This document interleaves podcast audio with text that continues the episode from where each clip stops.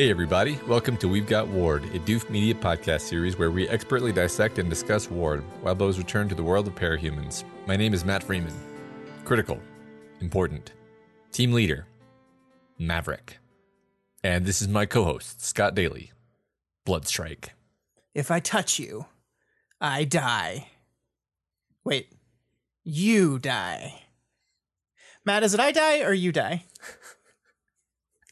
This is the weekly podcast where Matt and I eagerly dive into Wild Wildbow's world of shout sniping, Jeff the Nice Number Boy, and alien based death powers as we analyze and interpret this ongoing web serial. This week, dying continues with, unsurprisingly, a whole lot of dying in chapters 15.8 and the second interlude of the arc 15.x. First, with the help of Sveta, the entire group realizes that the hidden option D was fuck you, you do it. And they all go with that one. Under the orders from an annoyed Contessa, Victoria and Rain successfully ensure Valefor won't be back for Parahumans 3. Then it's another POV hopping interlude as we experience what it's like to be a teacher flunky, what it's like to be a saint flunky, and finally, what it's like to be an irrationality flunky. Matt, what did you think of these two chapters? Oh, man. This arc is hard for me to take. It's it's too it's too intense and moral quandaries and the risk and the horrible things happening to everyone. And I'm just so worried and upset all the time. And I'm just anxious.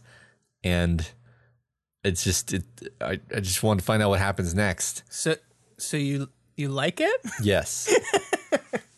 That's good. Yeah. Um, I think I kind of one of the interesting things that I think I'm going to try to focus on a little bit this week is in all of our like discussion of who's right and who's wrong and the moral quandaries that we've been thrown at, we kind of like missed the whole part where regardless, this is like just narratively an amazing situation to throw our characters in, right? Like like remove how you feel about it. Like morally aside. Like it's just a smart thing to do to your characters. And I think that's something that I, I don't think we stated last week, but I think is worth stating. Yeah, sure. I mean, it's one of those things where when you look back on Ward, I feel confident that this this moment, this added complexity of you know a, a, moral quandary on par with anything from any of the other parahuman stories, um, yet fitting into that context perfectly as this interesting twist. Uh, it's gonna make it's gonna feel you know of a piece with this story, basically. Yeah, totally agree. Absolutely. Cool. Um, so before we get into the chapters, uh, we do have uh, a pretty cool announcement this week. Yeah. So uh, we have just announced that uh, the new show, uh, "Do the Right Thing," will be part of the Doof Network going forward. Yeah. Um, yeah. want, so, so you want to explain kind of what this is? Yeah. So, do, do the right thing is a writing prompt podcast where um, you you listen. You basically every week they'll put up uh, a list of four words, and you can pick three of them, and then you write a story in thirty minutes, including your three words that you chose, and then you can share it. And they'll talk that they will try to talk about it on their podcast, and then they'll also do their own stories. Um, it's a really fun idea, and um, some of those things I just said might sound familiar if you're familiar with the so-called writers podcast that me and Michael formerly did. Um, but I have to tell you that the the hosts of Do the Right Thing are really taking it to new and interesting places and really exploring the format in ways that Michael and I never did. For one thing, they have guests on really, really often. Yeah. Which um, I think just really livens it up and uh, makes it makes it frankly more entertaining to listen to. I mean, if you were a fan of so-called writers, definitely please check out um, Do the Right Thing. If you've never heard of so-called writers or you hated so-called writers, check it out anyway because um, I mean it's really it's really fun to listen to even if you haven't written a story. And then if you if you do write a story along with them it's it, it adds obviously a whole new dimension to it. And um, you know I think I think writing a short story every week is an excellent exercise that everyone should do. Yeah. Um, I mean not everyone, but like every, every aspiring writer. Yeah. Yeah, sure, sure. Yeah, I, I am so excited about this. These guys, you know, I, I was sad. I always loved the idea of so-called writers, and I was very sad when you guys just didn't have the bandwidth to do it anymore. Although, of course, I understood. Um, these guys approached us a few months ago and said, "Hey, we we like your podcast idea. We want to do it. Do you mind?" And we were like, "Absolutely not. Knock yourself out." Go for it, um, and they did. And then uh, they've been doing. I think they did episode seventeen, so they've been doing seventeen episodes. They've been really killing it. Um, we had to get them aboard, and we did, and uh, it's it's exciting. Um, hope you guys enjoy it. I really think I think there's a lot of people, there's a lot of writers out here that enjoy Wildbow's work because I think it's. I was it wrong to say it's like a writerly story, right? Like I think it's just a story that writers appreciate. Sure, seems like it. Yeah. I mean, you just have to look at the amount of fan fiction, and that Sure. seems seems seems likely. Yeah. So Um, so just, just to clarify, I mean, there's going to be links in all the things, but it's do the right thing. W R I T E. yes, not the Spike Lee joint, the That's that's correct. the writing. Um, and you can find the, the word prompts on reddit.com slash r slash do the right thing. Again, W R I T E. Um, and I think you can probably find them on any any old podcast feed by just searching for that name. Yeah, and they're eventually going to be on the Doof Media website. Um, we only have their latest episode up now. We've got to go back through and fill in the backlog, but uh, you will be able to find all the episodes at doofmedia.com. So give it a try. We strongly suggest it. We love it. Um, hope you guys do too. Yeah, yeah, really really happy to have those guys aboard. Absolutely. All right, let's get on into these chapters, Scott. All right. So 15.8. And last week we left our team in the middle of this exposed arena in the interior of the building. Um, it's an awesome visual set piece, by the way. The air is so full of dust that every light source creates its own nimbus of light around it. Uh, and we have our vaguely good line capes continuing to struggle with their decision as they take cover from the onslaught. Vaguely good aligned capes. Didn't want to say heroes. Just you know the Yeah. the the goodish. Yeah. I mean, I've realized that I that I keep using the word heroes, and I'm describing like heartbroken and undersiders, and I'm like, Hey. okay, these words have to mean something, right? Like, They're our heroes. yeah, they are. I mean, I kind of see the undersiders as the, the real heroes, you know. so Yeah. Um, yeah, no, I love I love your description of that. I love the word nimbus. I don't think that's a word that the the text itself uses, but I think that's really fitting. Um, this kind of this this glow, this and and it, it helps really that all the lighting in here is emergency lighting, so it's all red tinted. So it's this kind of ominous like red glow amongst the dust. Um, it's gonna be really creepy. Like you can imagine, it's just a really creepy, um, like overwhelming thing. And Yeah. I, I, I really think like it's the perfect place to set these choices that they're about to have to make, right? Like Yeah. this is it's time now. It's time to make the choice. And here you're you're here. right, and this this you know the image of all these projectiles flying through the air and Yeah. being followed by Yeah. yeah. So I did a I did a search, and Wildbow does actually use the word nimbus at least once somewhere in there. So that was probably what like lodged in my brain subconsciously. But yeah, I mean, it's a great. There's a lot of great descriptive writing in both of these chapters, actually. Man, now I feel bad complimenting you. I retract my compliment and I, I send Transfer it, it. I send it right where it belongs. Like scapegoat. Yeah. um, one of the other elements I really latched onto here is like the almost immediacy at which the bad guys respond to everything that just happened, right? So like Custodian has just like, like destroyed a huge section of the facility, right? Like she just like knocked some shit out and a lot of it crashed down. Um, and what we see in these moments is like there's evacuation chutes, like slides being blown up and deployed like immediately. Like there's this water bucket line of guns being handed out to all the different thralls. There's just this level of preparedness here that despite the chaos that's happening, the people our, our heroes are fighting against have, right? Like they're just here and they're just ready to go. And I think that that's interesting when kind of compared to our heroes and Love Lost, um, who, are you know they're just generally really reactive, right? Like we've talked about how Victoria and and heroism is generally just reactive anyway, right? It's, it's- you just like wait till someone does something wrong and then you punish them for it. But here in this battle, they're like totally reactive. They walk into a room, there's enemies there, the enemy makes a move against them, and then they react to it. Um, and I think the weird thing about this is like Contessa's here now, and so Contessa's power is proactive, like that's kind of what it is. But because they're she's in control, they're just they're just doing what she tells them to do and reacting. And so I think that's a really interesting like contrast with with these these teacher capes who are just like seem to have planned for every contingency and they're just like, "Oh, this happened. Okay, go." Yeah, sure. It makes our protagonists feel like they're in a really powerless and hopeless position. Yeah, yeah. And and I think it's interesting because it, it has to walk this line where if, if you feel like your protagonist is completely powerless, then that can start to feel really unsatisfying because Sure. you're like, I mean, why am I following this character if nothing they do matters? But the, the fact is, it's not that nothing it's nothing our characters do matters. It's it's it's more that the situation around them is so oppressive and well thought out that it's just uh, an, an almost impossible, but not quite impossible struggle. Yeah. Um, and, and I think it's really actually kind of interesting that they are actually the attackers here. They are the invaders. Yeah. But teacher is so well prepared, and, and the story has set that up so well that they don't f- feel like they're on the you know on the offensive. That they constantly feel like they're on the back foot throughout this whole arc.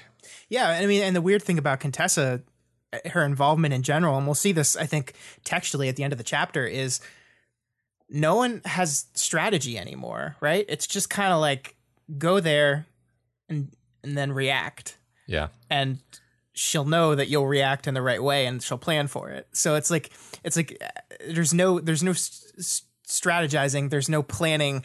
Uh, The, the the breakthrough is just kind of like just sitting there waiting to be told what to do and it is Yeah. like it is this like very uh very passive kind of force pushed on them where they Yeah. just don't feel like they're in control at all anymore Right. And what's interesting is that this um, this feels very intentional because this started well before Contessa was involved in this because Victoria called Master Stranger on herself Yeah, a while right. back. And, and ever since then she has been much more passive than usual. Yeah, she she was involved in some stuff in the prison breakout, but she was never really taking like kind of grabbing the reins like she tends to do as a character Yeah. and and she's i think i think uh slipped even more into the role of of, of reacting um, Yeah, and we kind of see her like Sveta really challenges Contessa here and has been, and and Victoria does not like agree with her. Like, right? She doesn't defend her friend. She doesn't say, "Yeah, you're right." She kind of is of the opinion that like she's like, "Well, I mean." There's this person here, and she's telling us what to do. Like I think, I think in this moment, a person standing in front of Victoria saying, "Here's what you need to do," is exactly what she wants right now. Mm-hmm. She wants someone to come in and tell her what to do, so she doesn't have Yeah. to figure it out. i think you're right I think that's exactly where she is right now and it, and it and it feels authentic Yeah. So Victoria does an interesting bit of analysis that I thought was, you know, amusing and very Victoria, where she concludes that most of Teacher's gunmen must be tinkers firing their own tinker-made weapons because it's probably easier for a mass power granter like him to go that route than to find a way to buy lots and lots of guns. Um, and then she's like, therefore, any normal-looking muzzle flashes are probably coming from non-tinkers firing normal guns, but with some kind of enhanced aim that makes them even more dangerous. Uh, I just thought that was a fun, like, very logical, you know, uh, way of thinking through that. Yeah, it's the scholar doing her thing, right? But The thing I like about it is that the way she collects the data to make this assessment is basically just flies up in the air and gets shot at. Yeah, and it's like, oh, okay, gotcha. It's just like it's a very brute way to get to that hypothesis, right? It's just like I'm just gonna go up and oh, they oh they shot. Oh god, okay, well, I figured it out now. yeah, it's funny. She uses her brute abilities to leverage her intellect. exactly, exactly.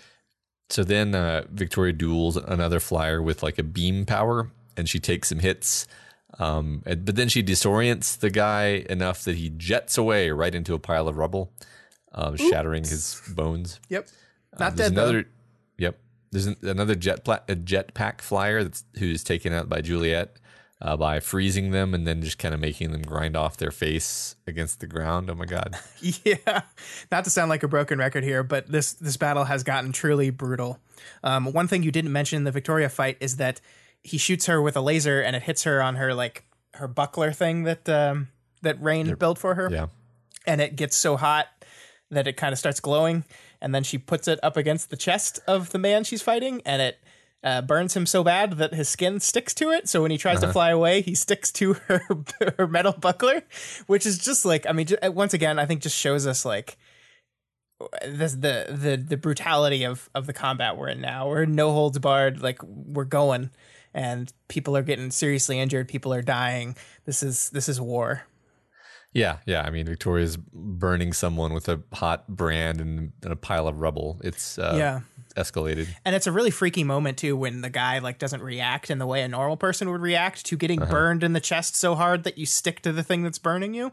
Um, Yeah. He's just kind of like, oh, that's that's inconvenient. Yeah, yeah. This this yeah. is a problem. Yeah, It just goes to show that we're still fighting a very a very eclectic mix of people at different levels of brainwashing. that's true. Yeah, because and, I think that's interesting because I guess yeah we've been we've been seeing that here and there, but it, it is interesting that we've seen how teacher kind of he doesn't just use his new ability to remove the brainwashing from everyone to give everyone free will. He does it seemingly pretty selectively. Yeah. so that, Yeah. that's interesting. Yep. So, all right, it's time for today's episode of Let's Put Our Heroes in Impossible Circumstances and See If They Retain Their Humanity.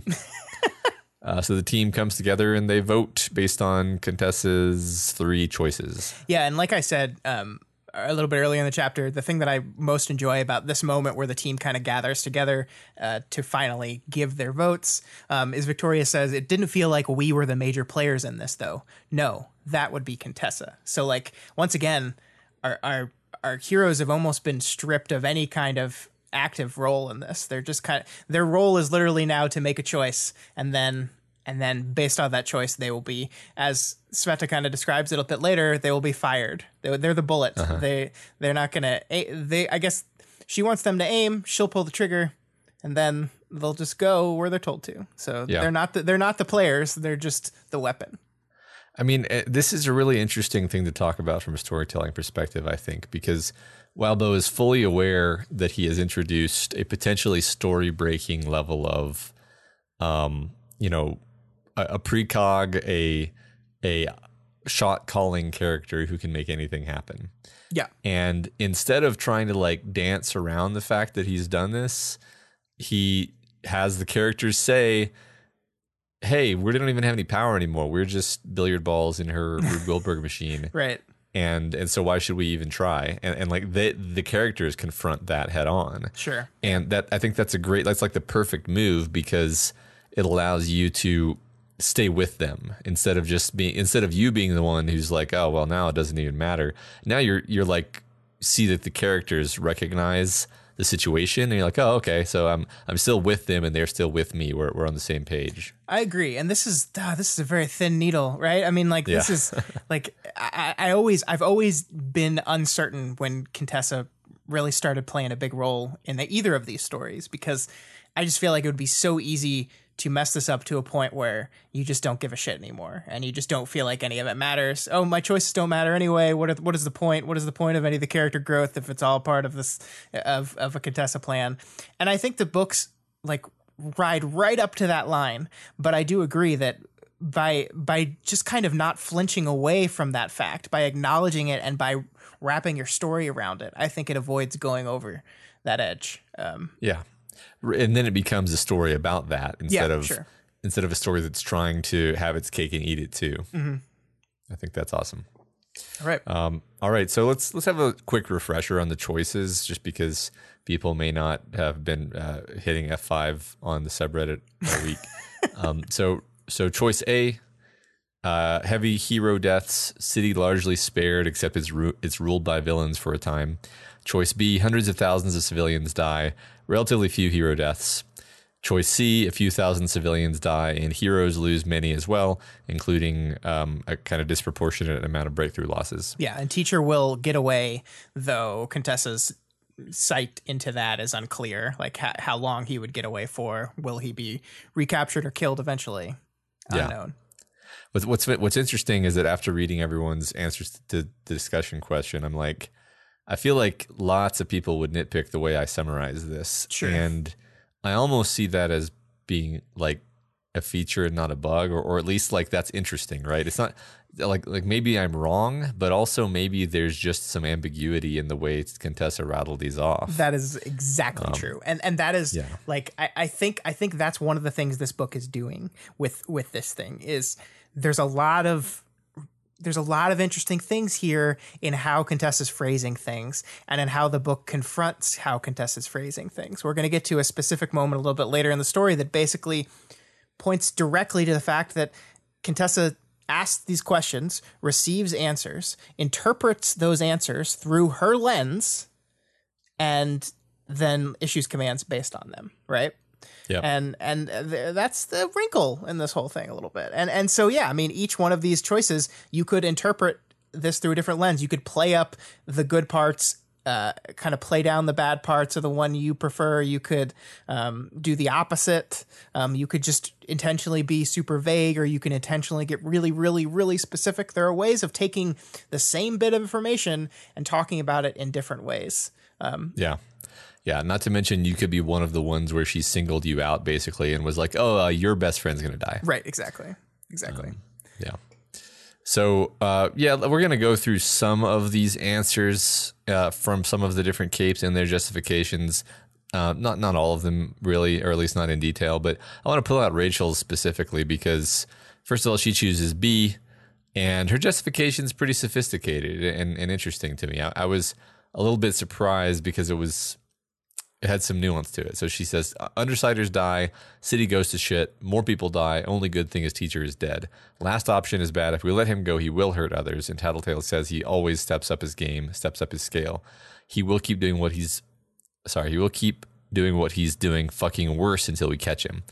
We made the choice to let him go when we fought him last time. Now this, we can't do it again. So she's basing her whole her whole thought process more or less around the idea that we can't let teacher walk away from this. Yeah. And and it's like, yeah, like that's that's something that I didn't really weight very heavily in my calculations in Yeah. my own personal thinking about it. Like I kind of glossed over like whether hero dies. Uh, sorry, I don't know why I said that. Uh, wh- wh- whether whether teacher dies or whether he gets away. I'm like, yeah, they'll they'll catch him later. And it's like, no, that's a terrible assumption. right right yeah Um, s- A- yeah. a- and i mean one of the things that i think is in common amongst the choices that we see in detail how people pick is the way they do this is eliminate one that is a for sure no. And then the d- decision is choosing between the others right? We see this Yeah. with rachel who basically says can't do c. Can't do it. Teacher has to die. He has to die. Therefore we have to choose between a and b and b seems better for me. Um, yeah. with with Victoria in a minute, we'll see her do the exact same thing where she say B is unacceptable, can't do it, can't do it. Um, given the other two, I choose C, um, but I'll, I'll be okay with A. Um, I think Chastity does a very similar thing, right? Where she's just like Cassie dying is unacceptable, can't do it, no. That is that is mine. Won't do it. Um, then I have to choose between the other two. So I think it's interesting when you offer three options like this. It seems like the most logical path to an answer is to immediately eliminate the one that is just the no go, and then decide between the other two. Yeah, I, I mean, kind of an aside, but kind of perfectly applicable. Like, isn't it true that if you like, the more choices you offer a person, the less likely they are to make the best choice. Like, like even like like even if you give them like, if you ask them to write down like what they want out of a car, and then you give them a whole bunch of options. They'll they'll do like a, a, a provably worse job than if you just gave them two options because they get confused and like we really just are not good at keeping track of multiple like factors Yeah. when weighting a decision. And so like what Contessa's done here is she's given them this like multivariate calculus problem to solve with their little hand calculator of, a- of a brain, where it's just like yeah like like they're like you can't expect people to do this. Yeah. Um, yeah. And that's, I mean, that's, I guess we'll get around to talking about that aspect of it. Sure. But, but yeah, like everyone has their, like, like you were saying, everyone has their own kind of um, sticking point. So like uh, Chast, Chastity and Imp, they both choose A. Uh, they want to stop teacher now, and they're willing to swallow the bitter pill of a lot of their allies dying. Um, Juliet is is a B because she doesn't give a fuck. Yeah. Um, Yeah, I love this because Chastity says, I can't conscience the choices that let me and my loved ones get off scot free. And then Juliet is like, I can conscience it. Yeah, right. right. Um, so so it turns out Kenzie saw them communicating the choices and then figured out what was going on. So the chicken tenders and Tattletale also have their votes. Yeah, the old assume anything that any members of Breakthrough sees at any point ever will also be seen by Kenzie routine. Uh, it's great. It's it's funny because this made me realize like we talked about these eye these cool eye tech things that Kenzie gave to everyone on Breakthrough, and we were like, oh my god, they have like a, a heads up display constantly and a map they can pull up at any time. This is badass. This is awesome. Um, it also makes it so Kenzie can spy on you uh, all the time, anytime, f- forever, Yep. whenever she wants to, and and like. I, you have one monitor up right now, Matt, on your computer. You have one monitor. I guarantee Kenzie has a monitor per member of Breakthrough or a, a projection. She's got a screen up with each member of Breakthrough, and she's like has them all up at the same time, and she's looking at all of them constantly. Yep. Yep. Cool. Yep. And she's going to see every terrible thing that's going to happen to them from this point on. Yep. Yep. Um, and and has seen everything that's happened to them up till now, like uh, Ashley getting her rib cage uh, shaved. Yep. Um, so yeah. So Sveta at this point in the conversation jumps in and points out they don't actually have to make a decision, and that all that's going to happen is that making a decision will just ruin everyone's lives because they've been put in this position. And then she calls Contessa a coward, and then Juliet calls Sveta a coward. Okay, so let's spend some time on this, Matt. This is pretty important, and just a lot of the the fan community discussion was over Sveta's choice here this past week. A lot of people got super mad at Sveta, and I I get it, get it. But re- regardless of whether Sveta is acting appropriately here, I think she's totally right that this choice will destroy them, and and not just not just destroy them individually. I, I think absolutely some of them will take this choice no matter what, and it will destroy them individually. But it will destroy them as a team. Like, are you tr- are you telling me that like, let's say the team votes B wins, and Chastity is just going to go, oh, okay. Well, I guess everyone just democratically decided that my best friend is dying now. Okay, I'll just be fine with that. Nothing. This it's cool. I'm cool. Um, like there's a little bit later where Byron says, um, Byron says that he says that he or Tristan, based on logic, would probably be the ones that are either taken out for a long amount of time or taken out permanently because they don't know what happens to K70s when one of them dies, right? So he makes the logical leap that says it probably means us, and he's like, I won't hold it against any of you if you vote for that option. And that's noble, and I love that he said that. I think it's I think it's so it's a testament to his character that he said that.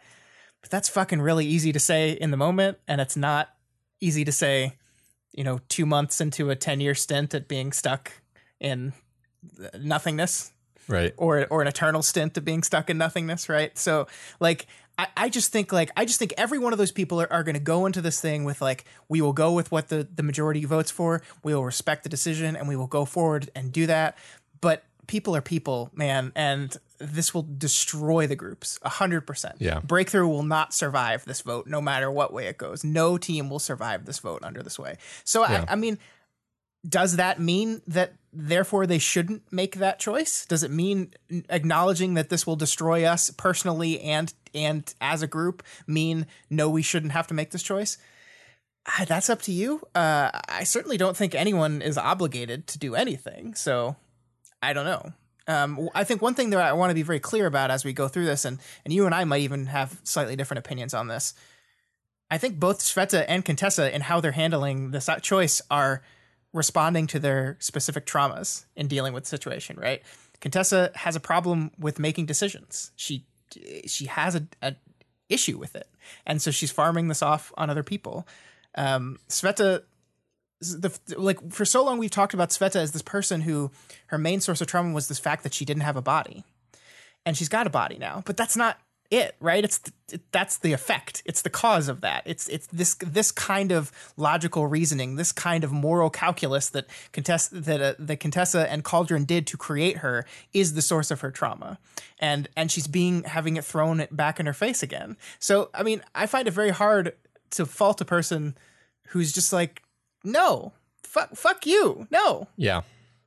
Yeah, I, I I also agree that Sveta has a point here, honestly, because it it's if you step back from the whole thing and you just say, why is a pseudo democratic vote the the better way to solve this problem? Mm-hmm. Like like does that actually make any sense at all? Like like Contessa just doesn't want to have to make a call that has negative consequences. Basically, like this is my interpretation. Obviously, we could be told later. Contessa actually has something else going on, or some reason Sure. why she wants to do it this way. But like fundamentally, they they told her what they want, and I'm kind of borrowing it from what people in the thread were saying uh, in answer to the discussion question. But they told her what they want or what they need, quote unquote need. She basically does her path to victory and says, "Well, okay, we can only get. You, you've said you need three things. I can give you uh, two out of three of those things." And three different scenarios. So, so in, in each of these three scenarios, you're going to be missing one of those things that you need. You're going Yeah. to be sacrificing either the civilians, your allies, um, or your your mission, basically because that's all I can do. That's the best I can do, and, and I'm not going to make the call because I I want some I want you to clarify your priorities, basically. But but she's she's foisting this off onto them on this like in this very kind of vague. Again, I call it pseudo democratic because it's like okay, it was it was a vote between whoever just whoever happened to be there, Right, right, yeah. and and then also now Kenzie happened to catch it on her camera, so now it's whoever happened to be there plus whoever was around Kenzie at the time. Like Right. like what is the like this isn't how democracy works. Yeah. This is just a random sampling of a bunch of capes, many of which are crazy heartbroken. Like wh- I, I don't I don't see how this why- is better. Why are these these people in a position in a better position to make this choice than she is? Yes. Um, Yes. Well, I mean, Yes. and, and and that's not to mention the fact that it is within the realm of her power to simulate what every single person on every single world would choose when given these three options. Right? yes. She could path to counting up what all the votes in existence would be. path to just knowing that. I mean, I mean, I, I think that's within her power. I, I don't, I don't know that it is, but it, it, it, it seems, like, it, would should be, be. yeah. yeah, So like if if you're really like I want to be democratic. I don't want to make this choice myself. You can simulate that just as well as you can simulate the win condition. yeah. And, and and okay, and I think we agree that we're not, we're we're like like we agree that she she's not going to do that because then it's within her locus of control. Yes, yes. She's literally trying to cast the locus of control away from herself. Right. partly because she doesn't trust herself and I, and I really think partly because she doesn't want to be responsible for anything anymore. Yeah. She's tired of of the horrible guilt of of everything she's done up to this point. Yeah, I mean she like stopped using her power, right? Like that like she went away, she was done with it and and then some bad shit happened to her and now she's fucking back here. Like yeah, like I mean that is to say like I think I think I'm I'm ride or die for my girl Sveta, but I don't blame Contessa for wanting to do this. It's a shitty situation to be in. It's a shitty burden to be this person cursed with the answer to everything. And then everyone's expecting you to make the call because you happen to be the one that is able to make that call more than anyone else. It's it sucks. It's not fair. I get it. Right. but i don't i agree that i don't think just like tossing it on the first people that come into contact with you is the way to go. Yeah. I think I mean I think we're on the same page there actually. yeah. Um, i'm surprised actually. Yeah. Yeah. I, I really did. I really did like this this part where uh, this this kind of analogy that Sveta makes here, where she says, "We're not the ones who pick the targets or pull the triggers here, aren't we? We're the triggers. We're her pawns in this." And then Sveta says, "No, we're the bullets that fly out of the gun. It's not great, but it's necessary." And there's this wonderful speech then Victoria this Victoria like gives internally says like all of this was too close to her heart. Cauldron had stolen her life, made her kill so many people already by way of making her a monster. To accept this would be to condone that, and I couldn't blame her for refusing to condone what she's gone through any more than I would willingly accept any healing from my sister. So like this I mean this is this is this is fascinating to me, right? Because like this is basically the text telling us exactly what we were talking about that the reason why Sveta is is rejecting this so thoroughly is that it is intrinsically connected to her trauma. And that's why like like I'm fine with differing opinions on this thing. Like I get that some people don't like Sveta as much as I do. I get that they they don't like what she's doing here and I even understand their points here. The things that the, the parts that I don't like are when people are just like, "Come on, just get over it. Deal with it later." Like now's not the time for this. And it's like of course now is not the time for your trauma like that but that's not how trauma works like victoria just get o- get over amy it's not the time for this now yeah i'm sure she'd love to do that uh she can't that's Yeah. the that's the whole thing Right. Yeah. I mean, I don't know. It, it's it's pretty rare, but but I've had to make like a like a life or death emergency medical decision before, and let let me tell you, you're not like employing your full faculties in that situation. sure. And and and this is basically what that is right? Like to, to expect someone to just like reason as if for example reading a web serial and considering a hypothetical right um, exactly. while facing this situation in real life you're just it's just not going to happen. And this is just this is just realistic. This is just the way people are. This is just humanity. Yep yep. Um so i mean yeah you're like this is perfectly correct actually Yeah, yeah. And I mean, I mean, there, there's this wonderful part here where Rain backs her up and is like, "Look, like, you asked for help, and I told you what I thought, but I'm super happy I didn't have to be the one to actually pull that trigger. I'm super happy that I didn't have to be the one to actually kill that guy. Um, So there is value in no, we don't have to be the one that decide. There is value in that, and he backs Veta up here. Yeah.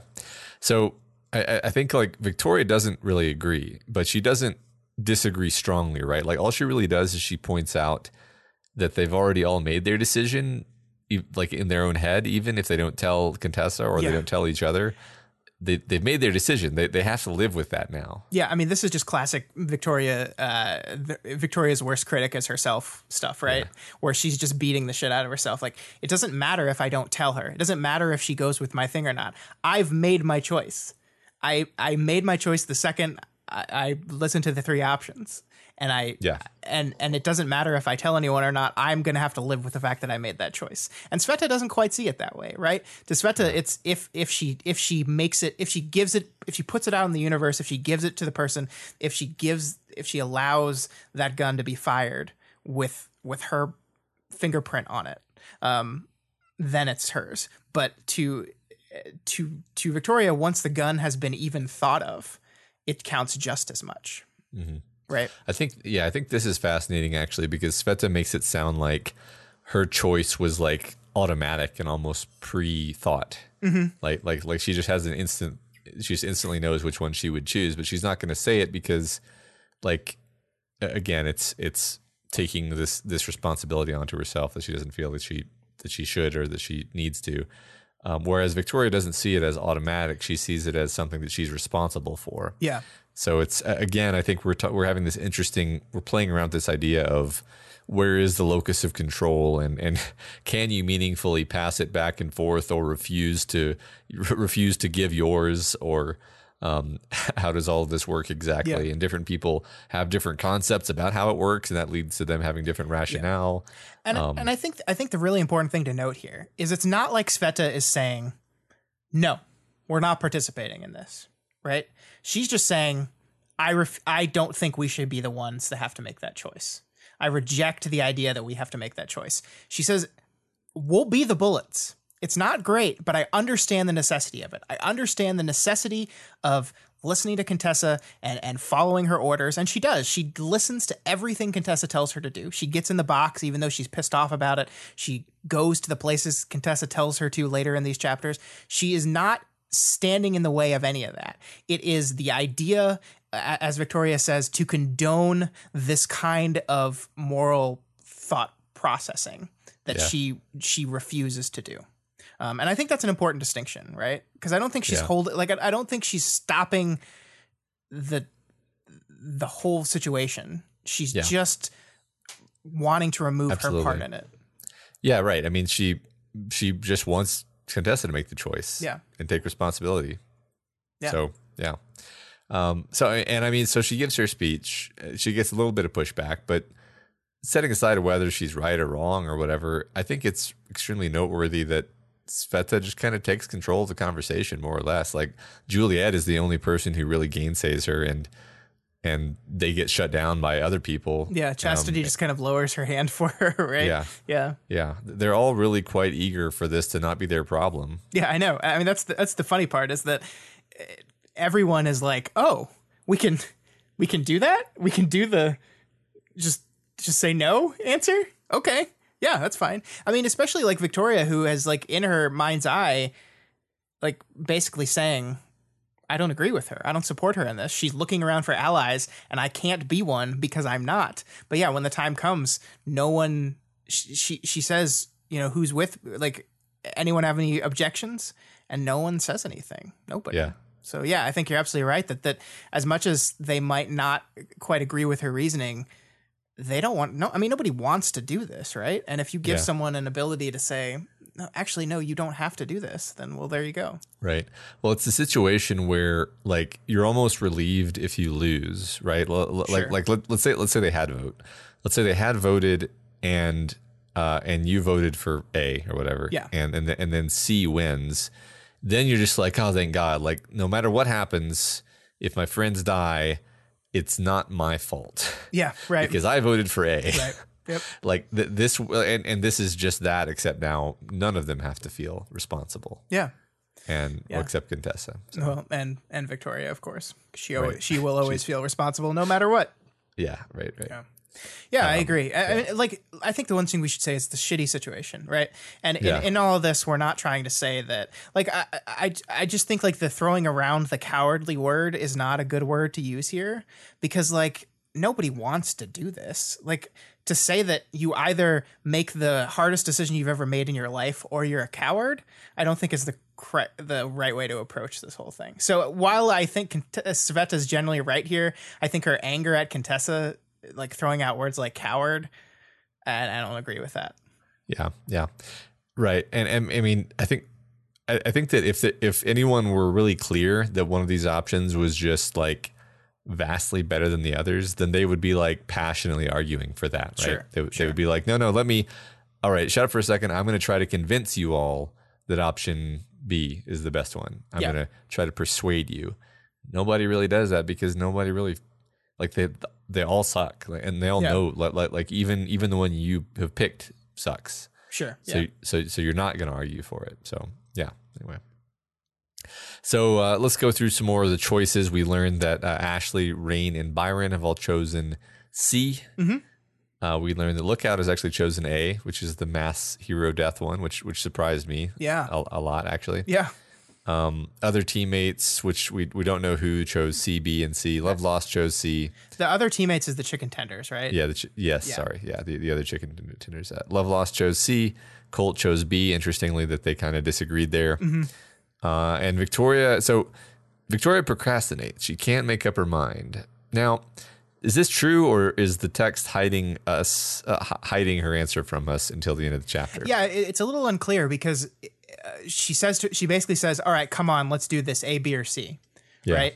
And I think one read is absolutely she's yelling at herself, "Okay, which which am I going to pick?" But another read is just, "Okay, we've decided now. We've told we've told Contessa she's going to make up the decision." Yeah. And her saying, "Okay, let's do this A, B, or C," is saying, "Okay, Contessa, which one are you going to go with?" Right? yeah, Um, so yeah, I don't know. I, I, it could literally just be that she has decided and she doesn't want to reveal it until the very end. Until maybe maybe maybe it's like the the confidence of realizing that this is the path that they're going with. The one that she would have voted for is the one that Contessa has chosen. Um, is what makes her finally able to uh, deal internally with the idea uh, that she did make a choice. Right. Yeah. I, I was. I, I kind of like that. I, I was kind of thinking maybe she she knows she's made a choice. Like she couldn't help making a choice, but she doesn't want to acknowledge it. She doesn't want to look at it. Yeah. Yeah, I think there's. So, yeah, I I, like think that. I think there's something to that. So yeah, let's let's just let's just play our our fun game and follow up and see what we got right and wrong um, Okay. from our guesses last week. So we got uh, rain wrong. Well, I did. I don't remember where we disagreed. To be honest Well, with you. I, I, I'm pretty sure that I said um, everyone will choose A except Ashley and Kenzie, who I don't remember what I said they would do. Okay. Um, Well, I was that's wrong way in wrong. many places. Yeah. So Yeah. I said Rain would choose A, wrong. I said Byron would choose C, which was right. I said Tristan would choose A, and we don't actually get to learn what Tristan chose, right? True. So true. uh, I said Sveta would not choose, which is true. I mean, she did, but we just don't know it. So Well, I, I I would give you credit for that. I was impressed that you're basically called her calling bullshit on the whole thing. yeah, I guess yeah, good. I'll take it. I'll take the credit. I said Kenzie would choose B. Wrong. Um, let, us talk about that A a bit there. That was a little surprising, right? I think Victoria Yeah. tries to explain it away as um, A has the, the, I guess, the fact that someone doesn't die on breakthrough. They're just in like a torturous state. And in her, Victoria basically says that maybe in her tinker mind, she sees that as a solvable problem and therefore uh, a better one. Like death is not a solvable problem. That is a solvable problem. Ergo, best choice. Yeah. But yeah. it- that's interesting, right? Not, Yeah, yeah, not what I I- would have expected. And I'll- mean, you could also say maybe Kenzie has less experience with like the fates worse than death that have befallen most of the other Sure. members of the team at various times. Yeah. Sure. So, and then I said Ashley would choose C, which was right. So there we go. Got Yeah. about half, about half. Yeah, um, I don't even know what my score would be. Pretty pretty bad. Um, but you know, I, I didn't I didn't really think through like each individual character's intricate nuances. I was just kind of like, well, these ones. I, no, no. that- I know what my problem was. My problem was that A just seemed like an obvious superior choice. Um, and and that was like before I'd really like dug into the discussion on the subreddit where Eh, where it was like, oh no, like different like people are focusing on different parts of this that I that I just wasn't really considering to be that meaningful. And now that I've thought about it more, I'm like, yeah, no, A is not an obviously superior choice. There is no there is no obviously superior choice. And so but like but I think that's the kind of thing that you would do in this situation. You would like latch on to one and then once you latch onto it, you start thinking of reasons why that was the right choice. Yeah, I think you're And right. the other ones are bad. I think you're So, right. Every, it's like I mean, it's like picking a it's like picking a house, right? It's exactly like picking a house. Choosing Yep. who lives or die, exactly like picking a house. You have Yes, exactly. you have you have your uh, can't live withouts, and you Uh-huh. have your wants, and you just you, you just decide between your wants. Yep. And then you spend and then you spend a while convincing if there's other parties involved, convincing yourself and them that you made the right choice and that you're all on the same page. Yep, exactly. Perfect. So after they tell Contessa, uh, no, they're not going to make a choice, she promptly negates her own power with one of these Sheen injections. Oh, hooray! Yeah, yay! Uh, which preempts teacher from doing it to her. That's her justification. Yeah. So she's no longer flying by wire, but in a sense, Contessa is now just another bullet fired by her power, along with all the others. Yeah, yeah. Um. So, like, yeah, it's it's not great, but you know now she knows what it feels like. yeah, I mean, and, and this is, I mean, this is when my brain starts hurting, right? Because my first reaction to this was like panic, because like Yeah. she's just gonna forget all the shit she has to do or not remember it perfectly. But then, like her power probably like compensated for the fact that she'd be running without her power, so that that it planned for steps, knowing that she would be less precise without her power. But what if she forgets the step that was supposed to help with the planning? Because but no, the power would know that she'd forget that step, and that what, and then my brain, and then my brain breaks. yeah, I mean, I think this is one of the reasons why the uh, the uh why she couldn't have a better plan, right? Like like Yeah. like no matter what was going to happen, she was going to have to turn her power off. And that just means she can't really have one of those razor sharp Contessa plans where everything is just completely nailed down and and just it's a flawless victory. Yeah, Um so like I think she is not uh, yeah, she she can't be a perfect vessel for her power, but but her power is going to get the outcome that it that it said it would, right? right. Like like like assuming assuming that she just chose C. C is going to happen now, right? And like unless unless blind spot happens, right? Unless there's a big blind spot yeah, and then I guess if she had still had her power, then she could have avoided the blind spot, maybe, but not necessarily. I'm kind of going down a little cul-de-sac here. yeah. I mean, that's the Um, problem so- with this is that it just like Yeah. it, it just get you can get mired in it for sure. Yeah. yeah, But um, I mean, this is such a fun storytelling conceit, though, because as she's she's telling everyone these really detailed plans, and we're gonna see some of this stuff that she's describing executed in this chapter and in the next one as well.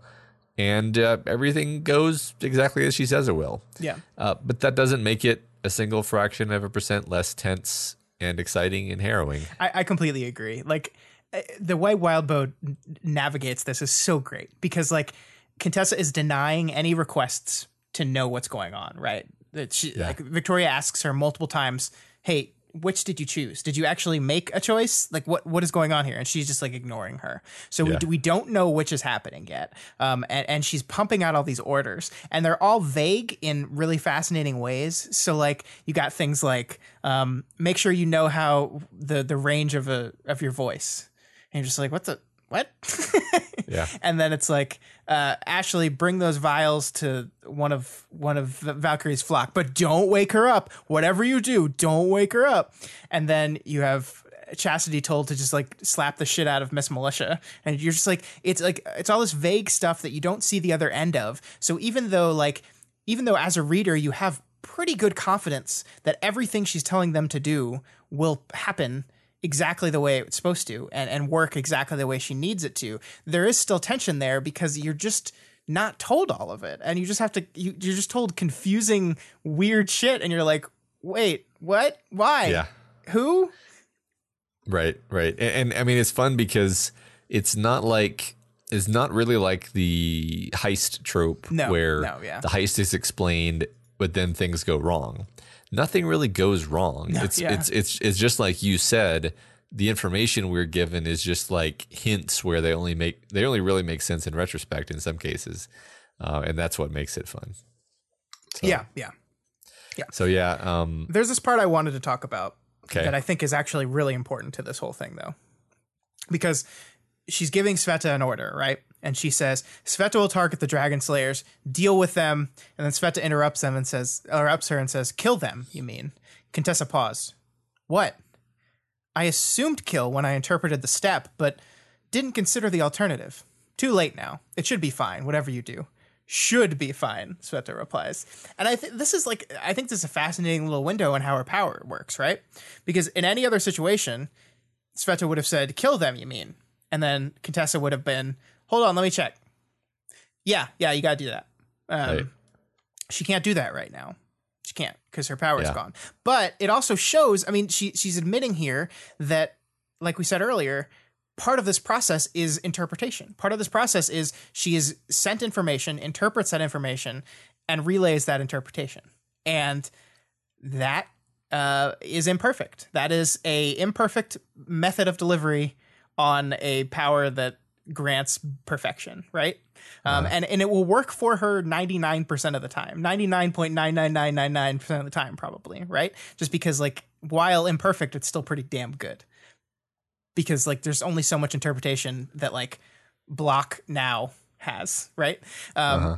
but i i think i think it's it's really interesting i think it's really Yeah. interesting I, I I'm doing loops in my head because part of me is like, part of me interprets that to just mean like her power, her power knew that it couldn't rely on, um, stop the the angel mechs to be interpreted in any particular specific way. So it just had to create a plan that could that could weather some amount of wiggle room such that the plan still worked whether they killed them or just stopped them. And and thus we're still completely on track with the plan. i suppose i just don't i i i, I don't I, I don't know. I don't know. I, I, I- just like the the in the the word interpreted here. I think is such a such a loaded word. Yeah, it's interesting. I I, I don't know. I'm I mean I'm I definitely lean toward if if you screen off the influence of blind spots, which as far as I'm concerned completely fuck everything up. Um, then it should be the case that having chosen option C, option C is like destined to happen. Um, but uh, and and yeah, okay, this it's fun to it's fun to talk about, but if we it's easy to get caught in loops. Yeah, and- I mean we're such. we got so much more to do for sure. Yeah. So Victoria heads to support Rain, who is with Love Lost and Colt going up against the Matherizes and their compelled minions. A fight involving either of these two is always harrowing, and fighting both doesn't disappoint as they coordinate, and Vicky gets a mild dose of Mather's Eye. she fights a black sand controller puppet of Valefor's and Love Lost jumps the gun, losing the voice sniper standoff with Valefor. There ensues an awesomely complicated mess of interacting powers. Valefor ends up slashed by Love Lost, uh, and then he tells Colt to die. Uh, this time, it's Rain who asks Victoria for the go ahead to kill, and he cuts the demon in half. Uh, this is such a great fight scene. Like, I mean, just like conceptual idea up. It is fun. The whole sniper standoff with the voices thing is such a fun idea. Um, and of course, Love Lost being the one to break first just makes so much sense. Yeah. Um, and then and then just like the, the the him screaming die. There's such a like a guttural reaction to that, right? Like Colt just immediately throws herself on a sharp object. Um, and Yeah. it's like, and then of course the the moment it ends, I think is just wonderful here. Like this, just Yeah. this this simple do I, my turn to answer. Aware of Colt, I nodded, and Yeah, and so he right. does it. right. I mean, I like the I like the the succinctness of the writing there. Aware of Colt, like what that's saying is because this person is probably going to keep trying to kill themselves Yeah. if we don't kill this guy. But like even now, even now she hesitates, right? Yeah. Even even now she hesitates from saying, "Yeah, go ahead and kill Valefor worst guy ever, actively trying to kill us. Super big danger." Mm-hmm. Yeah. Um, yeah, and I mean, we've been waiting for this guy to die forever. for and so long. Yeah, I mean, it, it's. I think it's important, and I think it's important to Victoria, and I I like that it's important to Victoria that even when it comes time to take a life, a, um, it's a difficult decision that she needs to reach out with someone, and b, it should have weight to it. It should it should require a, a beat to think about for a moment, Yeah. right? Like it should, like in, in Victoria's mind, this should never be an easy yes. There should Yeah. never be do I yes in the same sentence. This should there should be page breaks. There should be breaks in the in the writing here for time, um, Yeah. and and it's I, I love it. I, I think it's it's so powerful. It's like she it's like and it's perfect like return to favor moment, right? Because Rain did this for her. She needed help. She needed someone to reach out to, and Rain was there to tell her it's okay. And she does the same. She she returns that favor to him. And of course, Rain, you know, taking the life of one of the main people of the cult that that destroyed him is rather poetic. yeah, right, and and it's a big deal for him, and Yeah. and and it's something that he may really want to do, right? In fact, Sure, that may be yeah. why he's asking for for uh, you know a bit of a touchstone there. Exactly. Yeah. yeah. Um, and you know, and it does definitely says something that we we've talked a lot about how these characters are really ground down by the events in this arc, but both of them are both still able to step back, touch base with each other, make the right call. You know, um, not just not not- like you said, not just say, yeah, of course, kill him. Yeah. of course. Right. Um, yeah. And I also think there's weight to the idea that this is st- easier on her than the person she had to kill. Like, remember when Rain is like, "No, trust me. Like, even though I'm the one that told you yes, like it, it, I wasn't the one that did it, and that made it easier for me." I think the same is true here. Like, she gives the order to Rain, she says yes, um, and I think this is easier on her than her being the one to kick the guy's head off was. Yeah, yeah.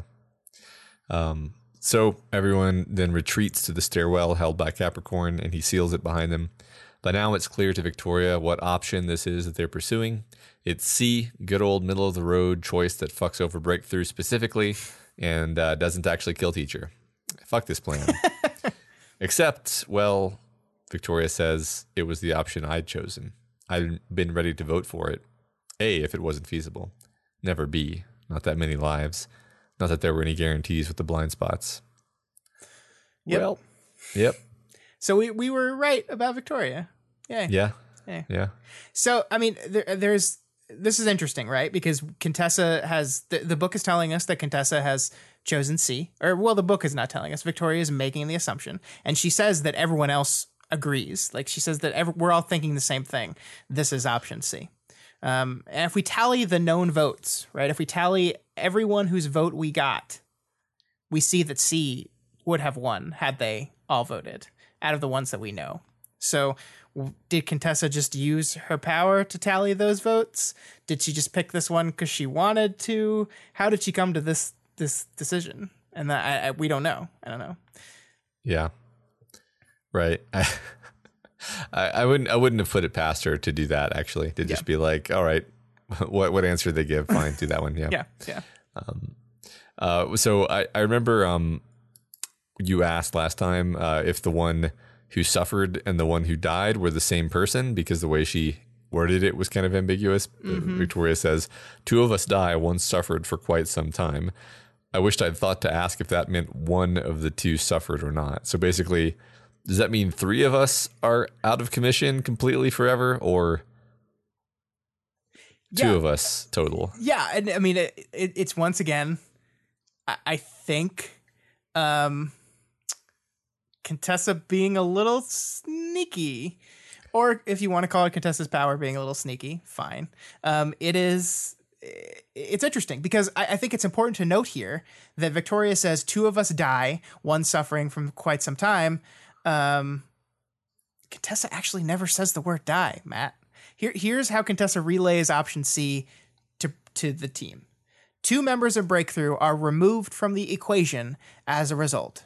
One endures some torment for quite some time. And and you're sure she doesn't come back later and clarify that? Yes. Because I'm okay. Because I, like th- this is one of my problems. Is like I, ah, man, like I really do. I, there's got to be something going on here, right? Like, Right. like why would you use that phrasing other than to just be to, to just muddy the waters, to just make Right. it impossible to make this decision? Yeah, because every other instance, uh, she used die. When she's talking Yeah. about the other two options, she says, uh, two two members are Heartbroken will die. One member of the Undersiders will die. Right. Um, every other time she uses die. This is the only place where she uses another phrase that could, it could absolutely mean die. yeah. Right. She she could just not want to be repetitive. Right. Yeah. She could just like that's my that's my pet peeve in writing. It's like, oh, I use this word too much. I need to use something else. Um, right. but it's it is it's it's one of those things that is like it feels important. I don't I don't know what I don't know what this is going to be. It just feels important to me. It feels like a distinction that is important. And Victoria has basically just decided that it means die. That's she just decided, and, and and once again, it could maybe one member of Breakthrough will die, and one member of Breakthrough will be like locked in a hell d- dimension, uh, or turn into a like a shard thing, or or get Yeah. get thro- get tossed to another dimension, S- like something something like that, right? And so Right. like that's just an easy way to lo- loop it together. One dies, one stuck on Earth A. And That's they're both they're both removed from the equation. Boom. Yeah. I don't know. Yeah, right, right, right. Yeah, yeah. A way, a way of covering bases without going into too much detail. Yeah. That that actually sounds like the most kind of parsimonious explanation for why she would choose that phrasing. It's like two different weird things happen, and I'm not going to bother to explain both of them. Yeah. And in one of them One of them could one be of just them dying. one of them it could be just dying. One of them could be, you know, poor Byron or Tristan trapped in nothingness. Yeah. So basically, this doesn't help us or calm us down at all. Nope. Still just freaked out as we were before. Yep. Great. Um, and then uh, the team heartbreakingly splits up for the last time.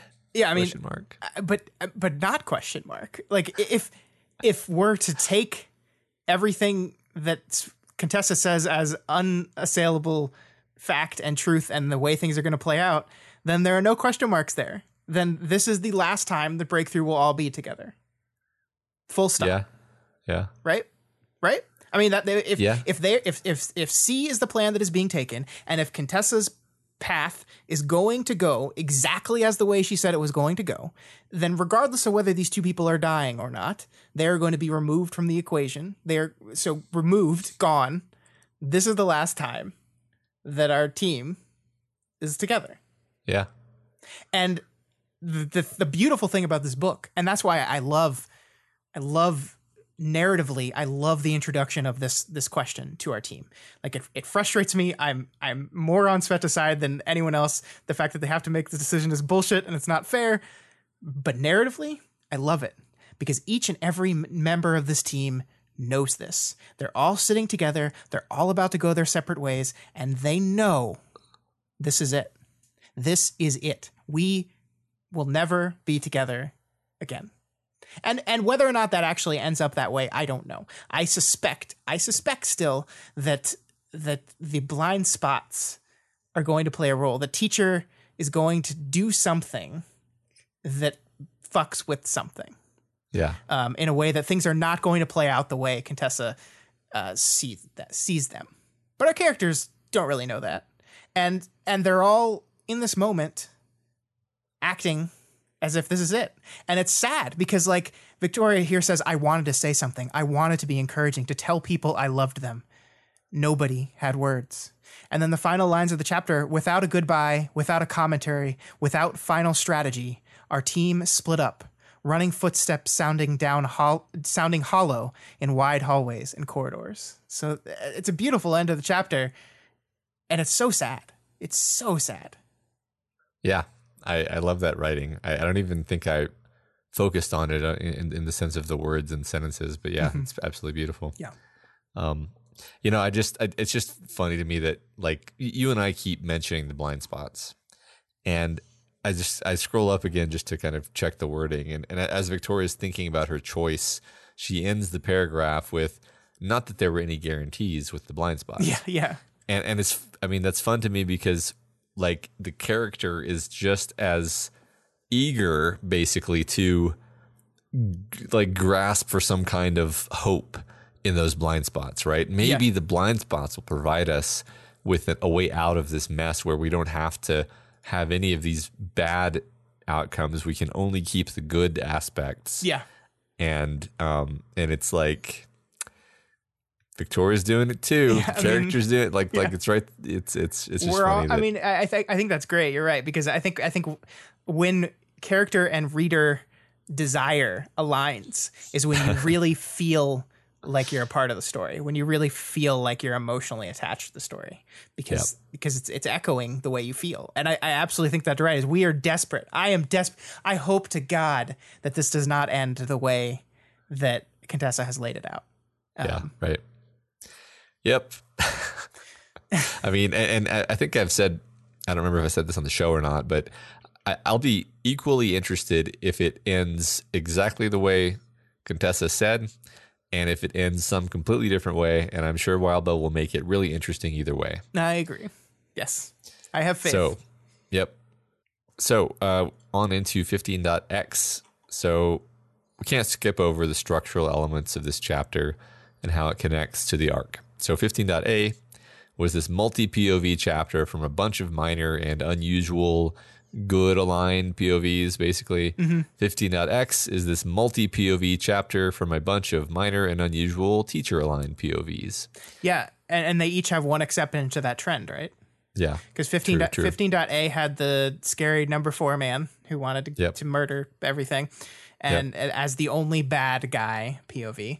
And Sveta in 15.x is the only good guy POV, unless you check the Parahuman subreddit recently, in which case every point of view in 15.x is very, very bad, especially that last one. That's the, right. Bad guy. All bad guys. Yeah. Um, so we start with Wasp Commander, highly self important leader of a squad of elite thralls super double thralls uh, with teacher's power enhanced by Black Goat and Ingenue. Yeah, would you say they're the best of the best of the best, sir? I would exactly say that. Yeah, and and I love that it opens with like he felt important, critical, right? Like this this is kind of his defining uh, thing is is this feeling of power, this feeling of importance, this feeling of need. I am needed. I am important. I am critical. Um, and uh, this is a really interesting character. I really like this guy. I really am fascinated to talk about him and how we're gonna like draw some lines between him and some other characters we know. Yeah, yeah. I can't wait to get to that point. Yeah, and and and one of the things that I think this this chapter does, and especially this section, and I think a little bit of the the Misha section as well. Um, th- this this this point where here where he says for many of the people in teacher's employ all of this was temporary but for the wasp commander and his squad they liked working together like this they intended to do it for as long as they were able and there's part of me that sees this sees this this squad of guys and and girls sorry um, that are working together and they like working together and they're good at it and they're a good team and sees another story in which this this group could be the protagonists uh-huh. of that story, right? Um, and and imagine you read this book and you jump into the, you've been reading this book about Wasp Commander and his squad, and you get into this chapter and you're rooting for him as he's defending the fortress from the evil invaders, and then they all die. yeah, yeah, sure, right. I mean, you you feel. I mean, they they kind of suck, right? But you feel you feel a bit of empathy for them. Yeah, yeah. Like like I don't know. I mean, the the story takes the time to humanize him, right? Like Yeah. like tell, telling us who he is, what what he was all about, how how he came here. Um, I specifically like like that uh, we call back to the very start of the story by mentioning that this guy is currently a parahuman enhanced commando because uh, the university was full, so you had to find something else to do. Yeah, the same university that rejected Victoria rejected this guy. Um, she went off to find a, a place to belong. She found a team. She found a group. Got together with that group and uh, has become a powerful cape in that group. He did the same thing, just with a, a different group. Yeah, yeah. Um, He's just uh, just hustling, just Yeah. out there hustling. Yeah, just like Breakthrough, this squadron seems to like each other. They work well together. They care about each other. They're both teams of of six capes. If you, this is where I stretched a little bit. if you count Capricorn as one cape, Uh-huh. it counts. Uh, Or if you count. Chris, no, you don't count Chris. Get him out of there. You don't. He's, He left. He's dead to me. Oh, okay. Um, don't count Chris. Capricorn, one cape. There's six of them. Okay. Uh, just like Breakthrough, their leader is all about studying up on the enemy. Uh, he reads any and all available reports to come up with strategies on the people he's fighting against and quickly identifies the enemy and outlines the key strategy to defeat them. Um, this is we're drawing some lines here, man. Yeah, this I'm seeing some connections. this is a guy who was very similar to Victoria in some ways, going a different path. And and I think what the text does here is it, it makes it pretty clear that like no, this is not Victoria, right? Like the, like there's this moment when he says that he knows what teacher does to some of the other thralls. He knows about the brainwashing. He knows about the terrible things they does, and he's okay with it. He's okay with it because he got this: being important, being excellent at something, getting power, and powerful people following him. So yeah, not the same, right? Not the same as Victoria, Right, obviously, right. but similar, like a Yeah. path, a path to Victoria. And we were talking about this earlier today. You said something that I really liked. Um, you said Yeah. you said that kind of like a diary version of Victoria. Right. Yeah. This is this is the Victoria who act er, who actually just wants uh, the the the recognition or the uh, um, man. I'm I'm blanking on on the, the concept I'm reaching for, but yeah, just just the uh the, the the cool factor. She doesn't actually care about saving people, right? He doesn't really care about saving people. He just wants to be the badass cape Yep. or the Yep. badass whatever. Yeah. He wants to be the You know- powerful, critical, important people person that Yeah. important people follow. You know there's other connections i mean we've got one character we've got one thrall who's very like perception focused Mm-hmm. that that could be our kenzie if, if you're willing to kind of finagle Sure. we've got one who you know their touch is death we know someone like that on breakthrough sure. um so i'm not I'm, I'm not seeing any other connections but sure there's probably some there Well, yeah. I mean, the Wasp Squadron has a guy that like is two people that swap in and out uh, with different elements, right? Um No, they don't have that.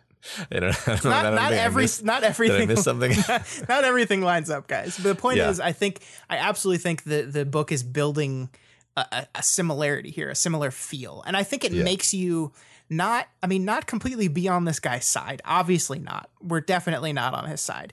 But it makes it gives you a window into his point of view that makes you maybe a bit more empathetic than you would have been otherwise. I think so, yeah. So anyway, as as you were saying, the team tries to gun down an approaching Ashley and Sveta, but uh, Kenzie has hoodwinked their cameras. Dripfeed uses a death touch to hit both Sveta and Ashley in the ensuing brawl. Um, uh, but uh, Sveta gets shot through the head. How do we feel about this, Scott? I was freaking out, Matt. Yep. I was freaking the fuck out because because at first you're like, "What? Sveta's dead?" And then the guy walks up to her and he's like, "Well, there's technically two capes that this could be, and yeah, it sure seemed like it was Sveta, but no, it's got to be this strung out person, right? Like it's Sveta- Sveta's not dead. It's definitely got to be this other person. He just he just mislabeled her because he doesn't know. And then we're like, no, no, it it it's definitely it's definitely Sveta. Oh, okay. Oh, But don't don't worry, she's she's actually alive, and it's just it's just a fucking roller Yeah. coaster. Yeah, it's a prosthetic face. it's uh yeah, no, I, I thought she was dead. I was like, oh, that's super sad. And, uh, like, and, and I would have been. I don't know if I would have. I, I don't know. It's, it's weird mean- to say I would have been fine. Like, like from a writing perspective, I would have been like, oh, yeah. I mean, we knew they were gonna die. That's Yeah. really sad. I, I've kind of been steeling myself for this for some time, but no, this is a fake out. I mean, the funny thing about this is I think this is like a, just good writing because like we're so we're staying so true to our perspective, right? We the reader know this is Sveta right away, pretty much. Yeah. Um, but this guy doesn't. And Yeah. so we don't reveal that information that it is truly Sveta until he figures it out because we're we're we're stuck in this close third third person point of view thing. And I mean, technically, we know the book has told us that Sveta's internal organs her important internal organs are not in her head, right? The book has told us that that we've seen her we've had her mention that before, we've seen it before, we know this is true. But in this moment when you see a character you love get shot in the face and you're in the perspective of a person that doesn't know that, uh, you forget. You forget. Yeah. And the book knows that you're going to forget and it uses that to fuck with your brain. yeah, and it's especially mean, because and I- like I spasms. cried. Yeah. Right. It's it's horrifying. Yes. It's horrifying. Yeah. It's horrifyingly good writing. Don't do this to us, Sveta.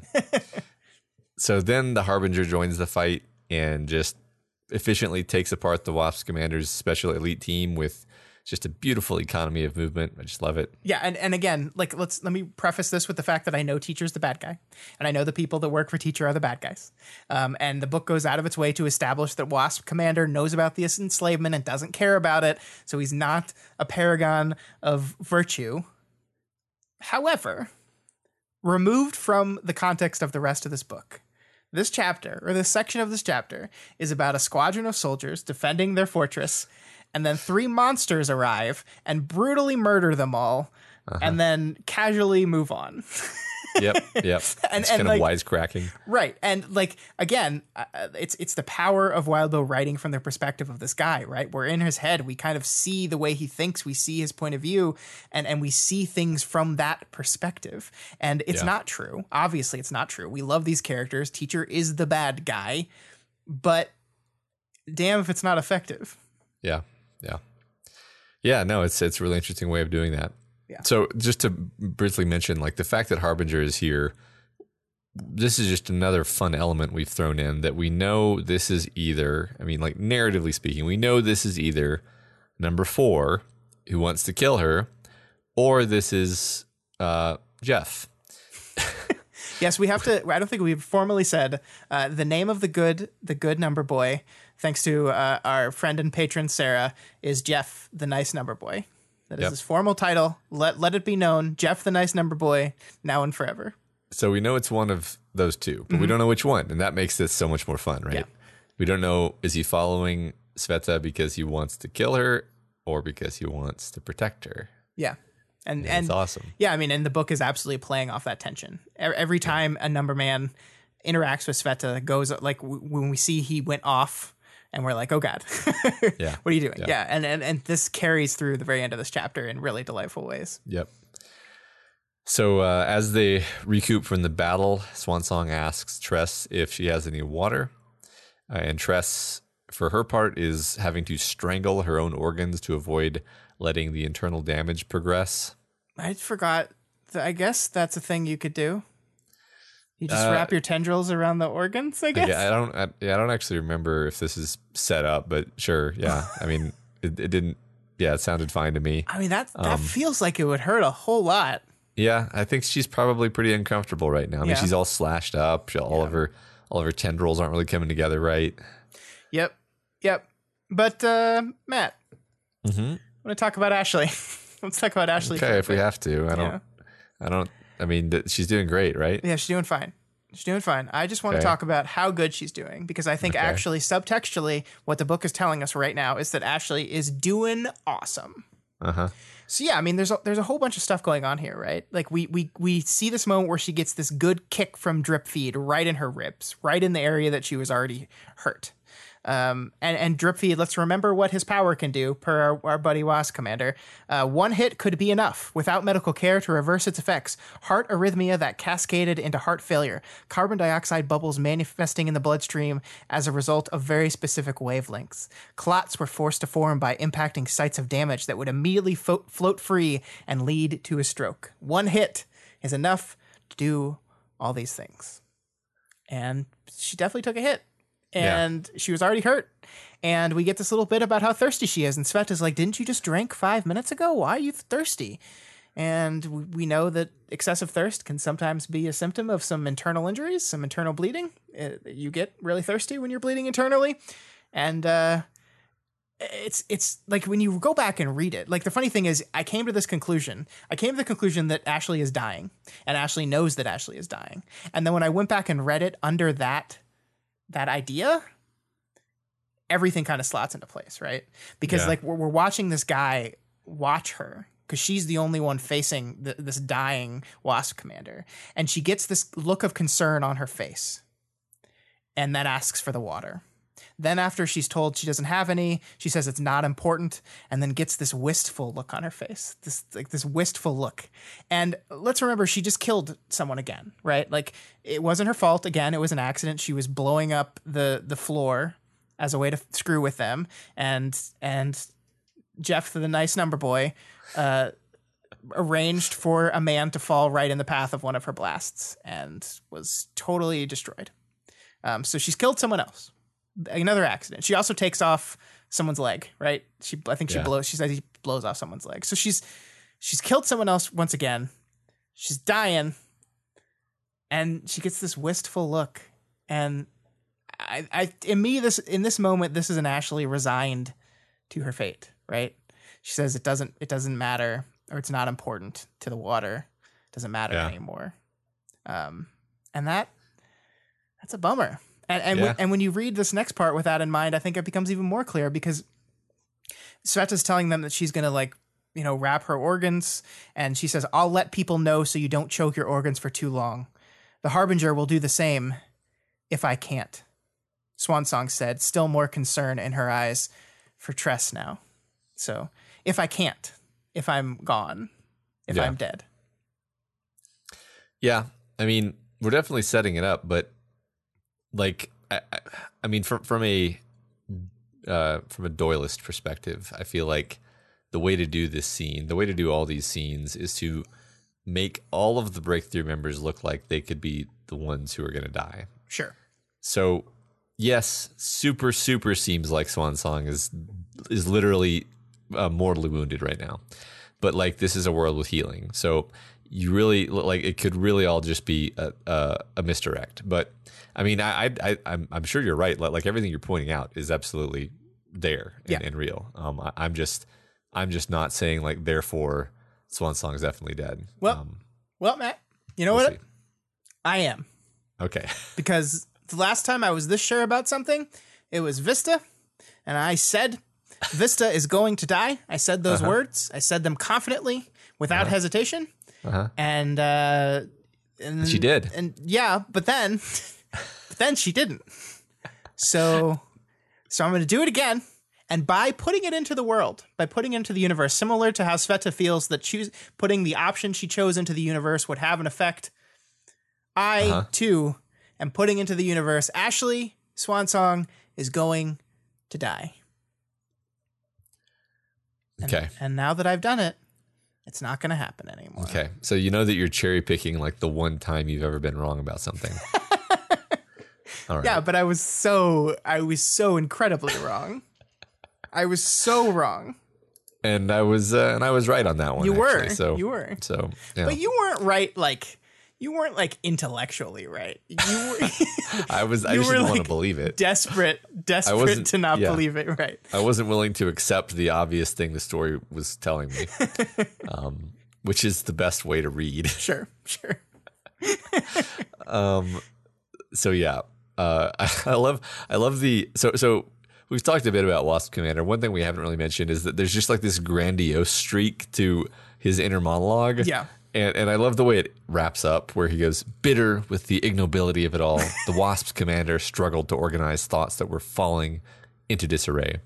He resigned himself to trying to find peace in the, the Harbinger put a bullet in his head as he walked by. One of his acts to tidy up. Yeah. Yeah. Just Yeah. like cold. It's yeah. it's great, especially especially because like one thing he cares about is power, is is being critical, is respect, is is having powerful people follow him. And there's this moment here where they're like, "Hey, we got the commander of this Thrall squadron, right?" And they point to one of the other guys and like, "Yeah, that was him right there." So Yeah. he's laying here dying, and like he's not even getting the recognition as the commander of the squad, right? Right. Yeah. And and I think that's part of what he is referring to in the ignobility of it all. I really Yeah. like that so much. right. And, and the language, like you cinematically envision Harbinger like literally turns away and like casually lifts an arm and like doesn't even look and shoots him in the head as he as he's you know Yep. just inconsequential, right? Yep. Yeah. Poor guy. All right. So that was that guy. Switching over to Misha, one of Saint's lieutenants. And uh, this is apparently Dobrynya of the Dragon Slayers, who we met back in Worm. Yeah, we're we're back to our back to our favorite dragon slaying boys and dead girl. Yeah, we, we love these guys. yeah, we love them mean, so much. I, I mean, Misha is is a likable person, actually. oh, I love Misha. Let- Yeah, I so- can't wait to talk about him. So Misha thinks about how the nature of his powers to intuitively understand uh, the piloting of the angel mech, and uh, this is great. Like this is really fun. It's borderline xenofiction in the sense that he's like dipping so far into this alien mindset that like the tactile experience of piloting the mech is describing is being described in a kind of loving detail that reminds us yet again that Wildbow is a master of getting us into other minds. Yeah, yeah, I I agree. And like uh, you know, I've talked about how I didn't like I don't like the mech fights in the past. Like I went Yeah. so I went from just like general annoyance with these guys being in the story to like indifference to like this loving respect for this guy in just the sh- the short order of how he describes piloting this mech. And I, I absolutely agree with you that it's that's a testament to the writing. And let's just let's just talk about it. Let's just pull it out here because I think it's worth just saying because it's so good. He felt more at home with joystick in each hand, pedals under each foot, and barely a foot between his face and the screen in front of him as he cut through reality and air, zigzagging through access tunnels and the gaps between sections of the great white edifice. He could feel the systems and the ill health of his craft in the same way a person who had driven the same car every day of his life might understand a specific shudder of their vehicle.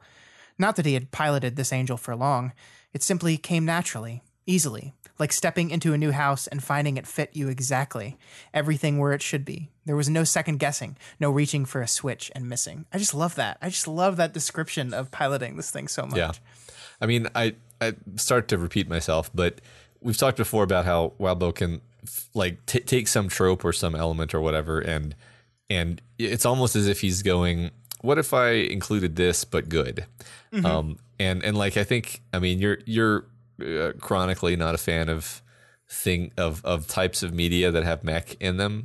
I'm gonna say vaguely, Yeah. um and and like and and i often like i've liked some mech shows but like you watch it and you're just like i don't really believe that any of those controls have anything to do with the motions that the mech is making like it's a chronic problem where it'll be like look you have like a like like like how do those controls cause the movements that i'm seeing in the mech when i zoom out mm-hmm. you know?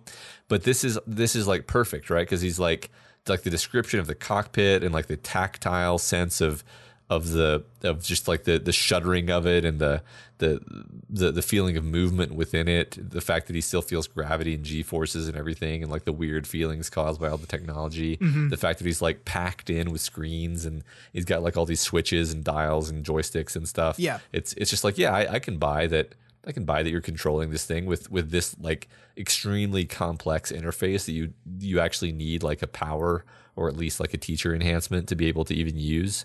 Yeah, especially especially taking a, you know a very classic but simple metaphor in the the person who's driven a car for very long, like the guy the guy that just knows his car, knows every bump, every rattle, every shudder of his car, um, and and taking it into this hyper tech vehicle, Yeah. I think is is a really good way of like it- it's a, it's an anchor, right? It's an anchor for people like because I don't know I don't know what it's like to drive a mech.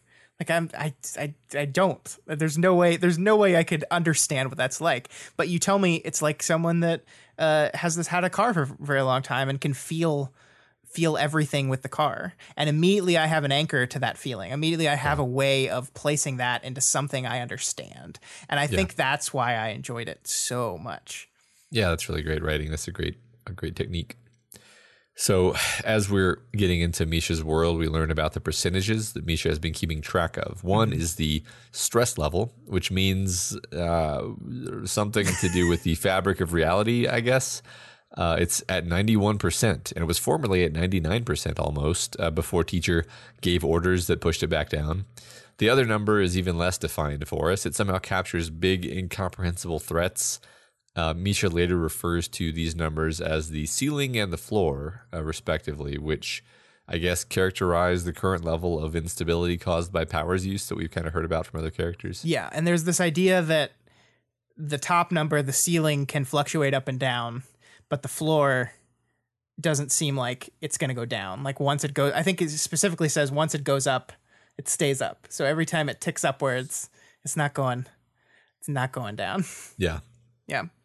Um, yeah, I mean, this is really interesting, right? I, I thought about this for a while, and I don't have a great guess. I mean, my initial my initial reaction as soon as I read this was like, oh, I bet every time we hit 100, percent like a broken trigger happens, and like if the floor ever gets up to 100, uh, percent we're all boned.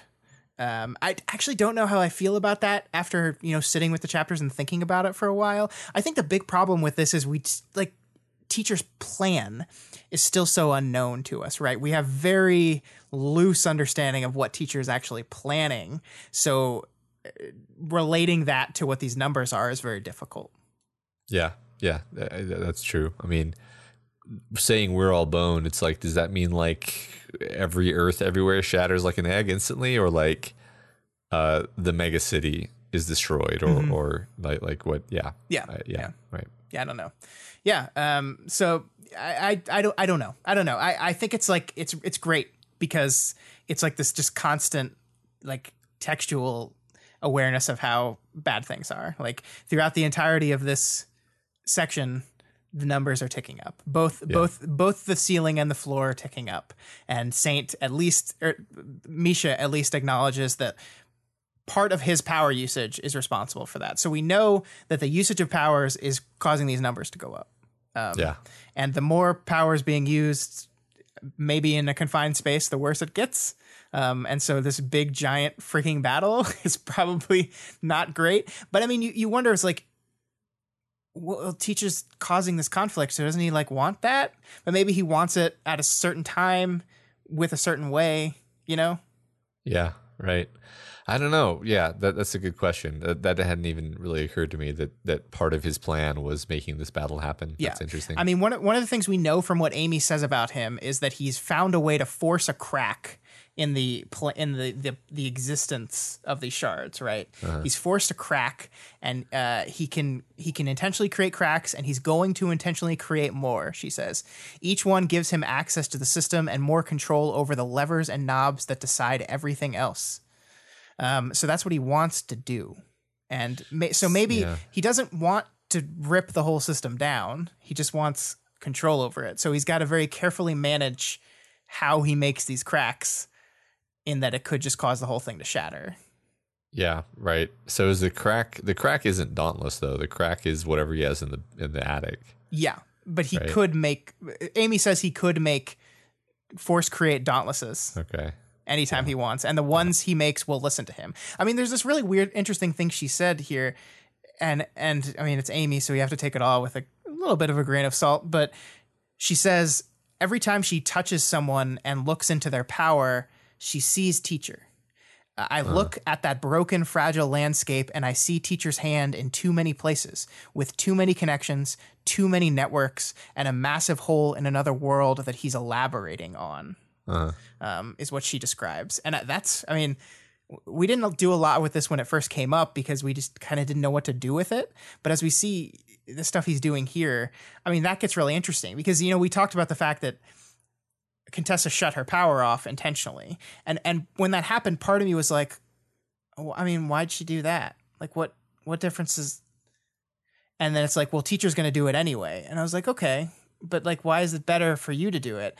And I, I feel like he's got a way through these shard network thing that he's building to fuck with her via her power. So her way to avoid that is to shut off her power from his access, right?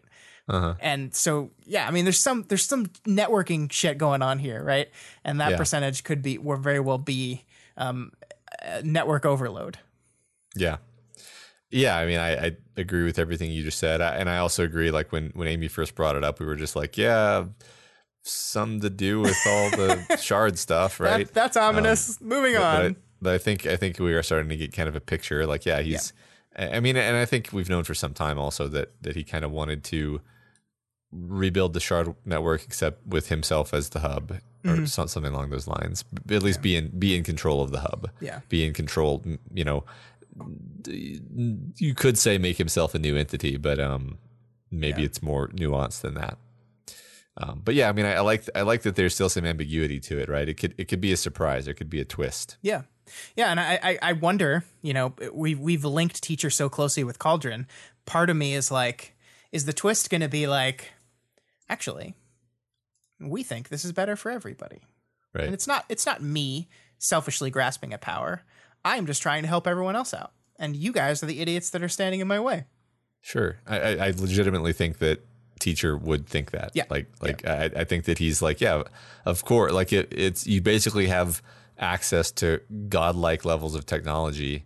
You just have to have the will to grasp it, and I'm the only one equipped to do that. So I'm going to do that. Yeah, and I think I think we'll see in this chapter in a little bit that uh, Misha at least thinks that, and so Yeah, maybe that's why they're so aligned with teacher. yeah. So speaking of Misha, uh, he's trying to cheer up Saint, who just lost a loved one. Yeah, and I mean this I I, I really like this because Yeah. look, I don't like Saint. Saint's I he bugs me. Yeah. But th- we're getting to see the real cost of the fighting on a different side than we've been seeing it on f- before, right? Like we've seen the the consequences and the toll this is taking on breakthrough. And um here we're seeing like the toll that it's taking on the other side. And it's not saying they're right. I'm not saying they're right, but like this is tough. You lost your good friend, and and teacher and uh, Saint is upset. He lost his friend. He he made a promise to her, and it didn't come true, and he's angry and upset.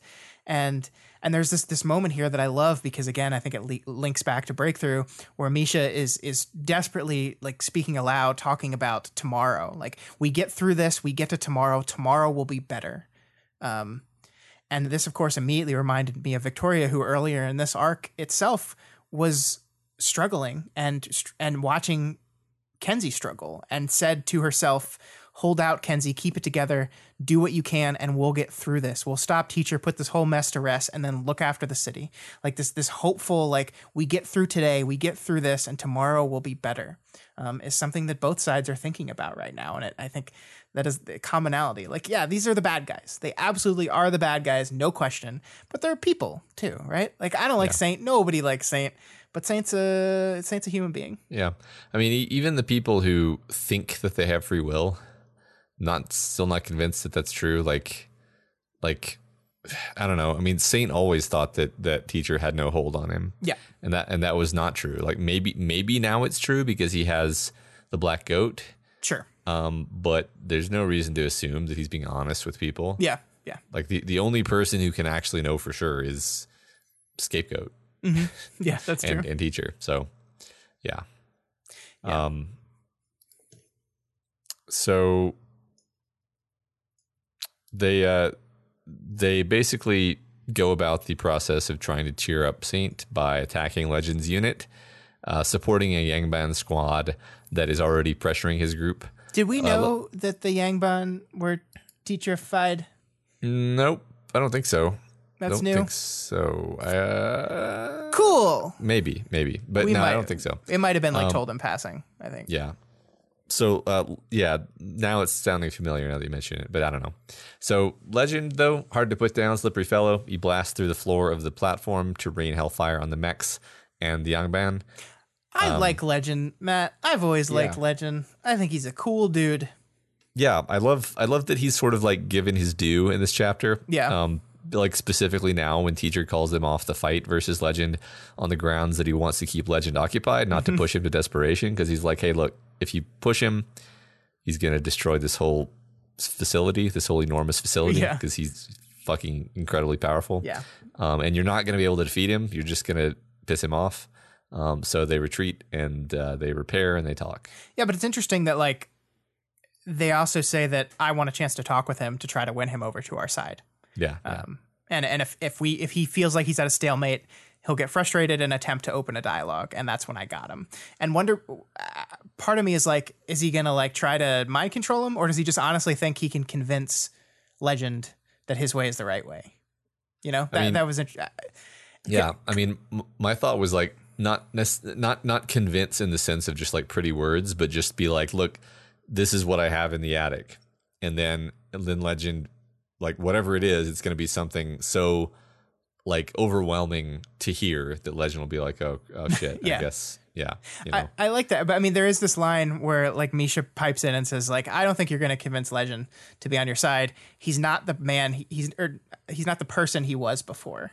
Yeah, And I found that line really interesting. I was like, why? What happened to him? And for a while there, I was like, what does that mean? What is it? What is it not? And and my interpretation of it now, and I'm not even 100 percent confident on this, is that like he's not the legend that went along with Cauldron before. Yeah. like he's he's a person that has learned the error that ways, and he's not going to do that kind of thing again.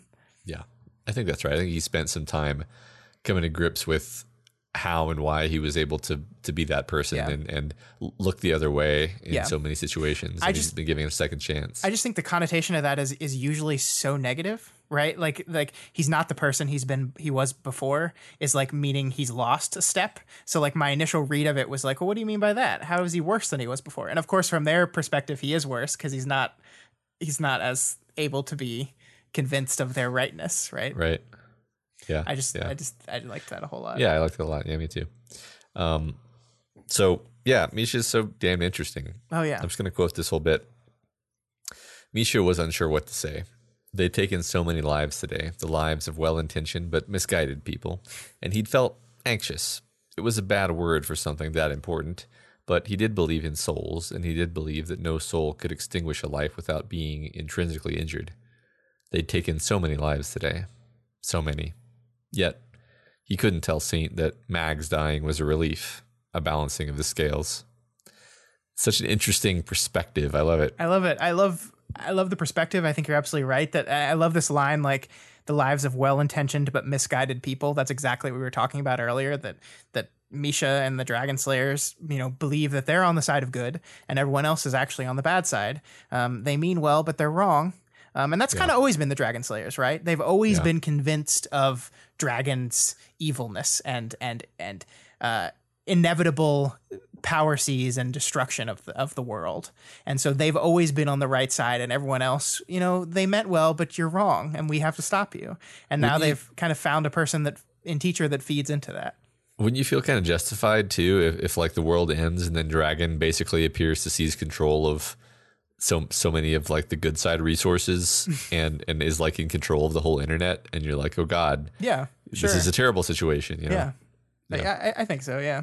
But yeah, I mean, I, I love like the writing here is so good. I think the repetition is what really works on me, right? Like they'd taken so many lives today is repeated verbatim in its own line, and I think that really emphasizes it. And then the so many we repeated a third Yeah. time. Um, yeah, I mean, like once again, he's this interesting character. Like uh, he believes in a soul. Like uh, like no soul could extinguish a life without being intrinsically injured, and therefore his soul, dragons or uh, Saint soul, have been horribly scarred by everything that's happened. And so, on, on some level, it feels right that one of them had to pay for that. Right. Right. Um, I mean, also this interesting language of um, a balancing of the scales, Yeah. which stands alone here and it works perfectly fine without being connected to anything. But also, you can't help but notice that uh, another character in this very chapter is always talking about balancing equations and such. You're absolutely right. So suddenly, in the middle of their heart to heart, they are ambushed by Sveta and her harbinger. Sveta shreds Saint uh, very satisfyingly uh, as the harbinger single handedly takes the mech apart with a fucking slingshot. Okay, well, Kenzie has a hand in things, of course. Yeah, and of course, Contessa, you know, one of the things we didn't talk about is Contessa told Sveta that Saint's got like a thing. or I don't know if it's around his neck or whatever. He's got like an override thing, and you just pull that out and plug it into the ship. And uh, Yeah. so that's what she does. Thanks, Contessa. I like that the sound of like a wet towel landing, and I was like, I was like, that's Sveta, she's here. yeah, I mean, it's perfect. It's perfect. yeah, right. it's so great. Um, and then this this is like the best thing in the world and, and also the worst, I guess. Um, as as Misha's Mac is is taken over and, and crippled by by Kenzie, uh, the text appears. I'm sorry about your friend from the Michael Three. I'm losing two friends today. Pretty sure. I think I know how it feels. I hope we don't kill you. You made some really pretty robots. and you're just like, The- yeah, I mean, the, God, there's something so perfect in the writing here to me. Like this whole thing, like it's a, it's a struggle. Like he realizes that something's taking over his machine, and he's convinced it's dragon or a or worse, a dragon like built AI. Like oh God, she's propagating now, um, Yeah. and it's like his worst fear come true. And then what appears on the screen? Hi. And in that instant, we the reader know exactly who it is, right? It's like, Yeah. oh, it's Kenzie, it's Kenzie, um, and there's a moment of real happiness there. But yeah, I mean this, this, this thing she says is is sad and scary and tragic, and like I'm losing two friends today, pretty sure. And I love that. I love that. like, I love the difference between saying I'm pretty sure I'm losing two friends today and I'm losing two friends today pretty sure, right? Like I don't I don't know why, but just like the the structure of those two sentences as, as opposed to combining them into one thing really just like extends the beat a little longer and I think makes it makes it hit harder, makes it more tragic. Um it's just like a little little mini decision there that I think really helped steal this moment for me. Yeah, yeah. I, I thought just having all of the screens display like a nauseating violet and blue moire Yeah. was like a very Kenzie touch of like, yeah, that's that's what you would do. Yeah. Um, yeah, so pretty much from the moment the Contessa guided attack commences, things go awry for the two mech pilots. Misha manages to catch the falling saint, but the action puts him in range of Legend, causing him to crash land in the midst of the Yangban, which enables Legend to just win that fight outright, and Misha surrenders. Yeah, and I, I think this is actually a really important moment that, that Wildbow has created here because the the the mech goes flying off the over over the edge. It's falling. Um, Saint jumps after it, get hit, just trying to climb into it, gets knocked off. So both Saint and the mech are crashing towards the ground. Um, the mech is going to slam into the platform where the Yangban are, uh, basically killing a whole bunch of people and eliminating all of Legend's resistance. Or Saint is going to die. And so Misha is almost given his own trolley, trolley problem here, right? He can save Saint, and the mech lands and kills a bunch of people. Or he can stop. He can stop the mech wing from smashing into the platform and let Saint die. Um, that's his choice, and Yeah. he chooses to save his friend and his boss and his fam- family. I guess are they family? I guess they're family. Yeah, sure, they're family Sure, sure, sure. he chooses to save his teammate. He makes the choice. He makes the choice to save the one person and let the wing fall, killing a whole bunch of other people and losing their team the, the battle. They lost. So he he chose. If this is a trolley problem, he chose to let that trolley run into those five people.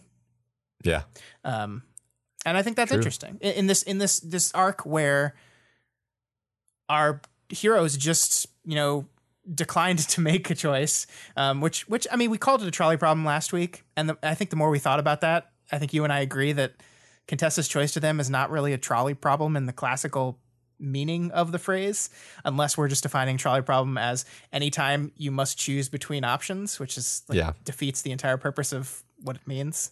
right. Yeah, no, there's there's there's specific weird things about trolley problems that make them weird, which is why this is actually a little bit more of one, Yeah, right? yeah. Because he he has to kind of make the active choice to um to do what he's going to do just to smash into this platform. Yeah. and um and yeah what's what's funny is it makes him a little, a little bit more like likable that he's willing to to smash all these people for his friend because it's like well at least you're human enough to have a friend right Yeah, I mean he Like doesn't he doesn't make the utilitarian choice, right? Yeah. He doesn't make the the choice that says, you know, sacrifice the few for the many. yeah yeah and he, he throws the whole battle really Yep. Yep. and yeah, i mean this is one of the i mean his humanity his willingness to sacrifice Eh, to save his friend is is kind of the linchpin that contessa's power was was playing off of right Yeah. So what you're saying is that's bad and you should have you should have just let his friend die.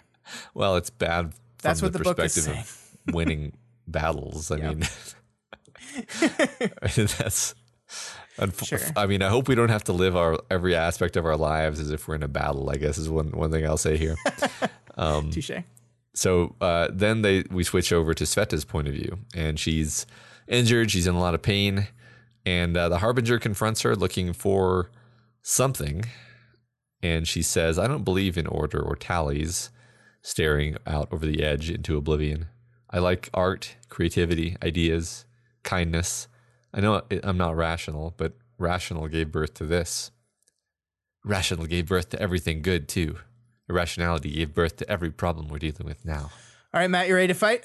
You ready to Yeah, fight? let's go. Let's do it. Let's go. All right, stretching out. Hey guys, we basically agree with each other on this. Yeah, sorry. So sorry, everyone. Um, no, I mean, I, I- here's the thing about this. Um, uh, both characters have a different definition of what rationality is. Yeah, yeah, right. I mean, I mean, uh, Kenzie seems to have kind of the like straw man version of like Sveta. Uh, what did I say? Sveta. Yes, I said Kenzie. Uh, yeah, S- S- Sveta seems to to think that rational is just like that which is devoid of emotion, and and then and then uh, Jeff seems to have a conception of rationality, which is just like um, everything that is good and smart, and and and good decision making and decisions that don't lead to bad things. And I mean, honestly, if you want me to to define the, the like the definition of rationality that I personally hew to, it would be like, yeah, just like whatever leads to making smart, good decisions. But we know also that number lads are not actually rational. They're like super twisted and they they are like pursuing insane goals, like Yeah. balancing like putting somebody's eyes out because they were disrespected. Um, so they both have their own pretty idiosyncratic ideas here. Yeah, I and mean, let's yeah. let's be as clear as possible. The idea that art, creativity, and kindness cannot exist in in within rational mindsets is just objectively false. Like I can say that because you consider yourself a person seeking rationality and you like art. yeah, like the example of why that is wrong is on the microphone talking to me Right. right now. So that is wrong, Sveta. I- I'm sorry, and I and I know I understand where that comes from. It comes from you know frustration, anger, disappointment in Cauldron, disappointment in this whole thing, her her central trauma. I get it all. I totally get it. You're wrong. Um, but I also I also think th- th- I also think Jeff is wrong a little bit. yeah, right. Yeah. yeah. I mean, I mean, a true irrational, uh, a true, a true rationality has to encompass like, okay, what is it to be human? And as we pursue the aims of rationality, we have to be pursuing that which is human, Yeah. and that which is humane.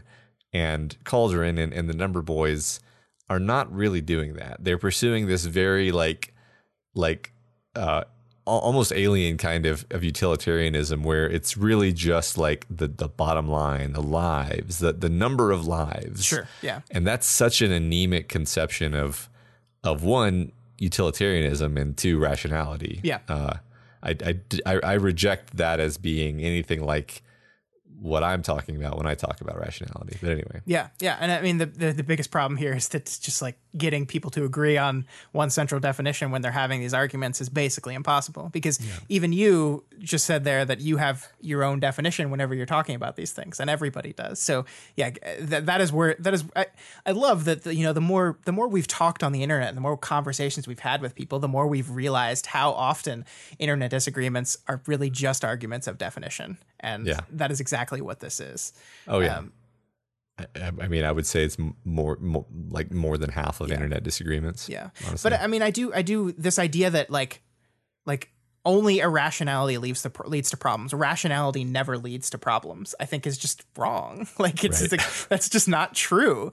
Uh, Like I mean, you you could ar- from a certain point of view, you could argue that what the entities are doing has a certain rationality to it. They are trying to defeat entropy, right? They Yeah. like they are trying to solve the the biggest problem of the universe. Yeah, um, sure. and and therefore, if the stakes are the universe, what does it matter if you kill a few hundred billion people?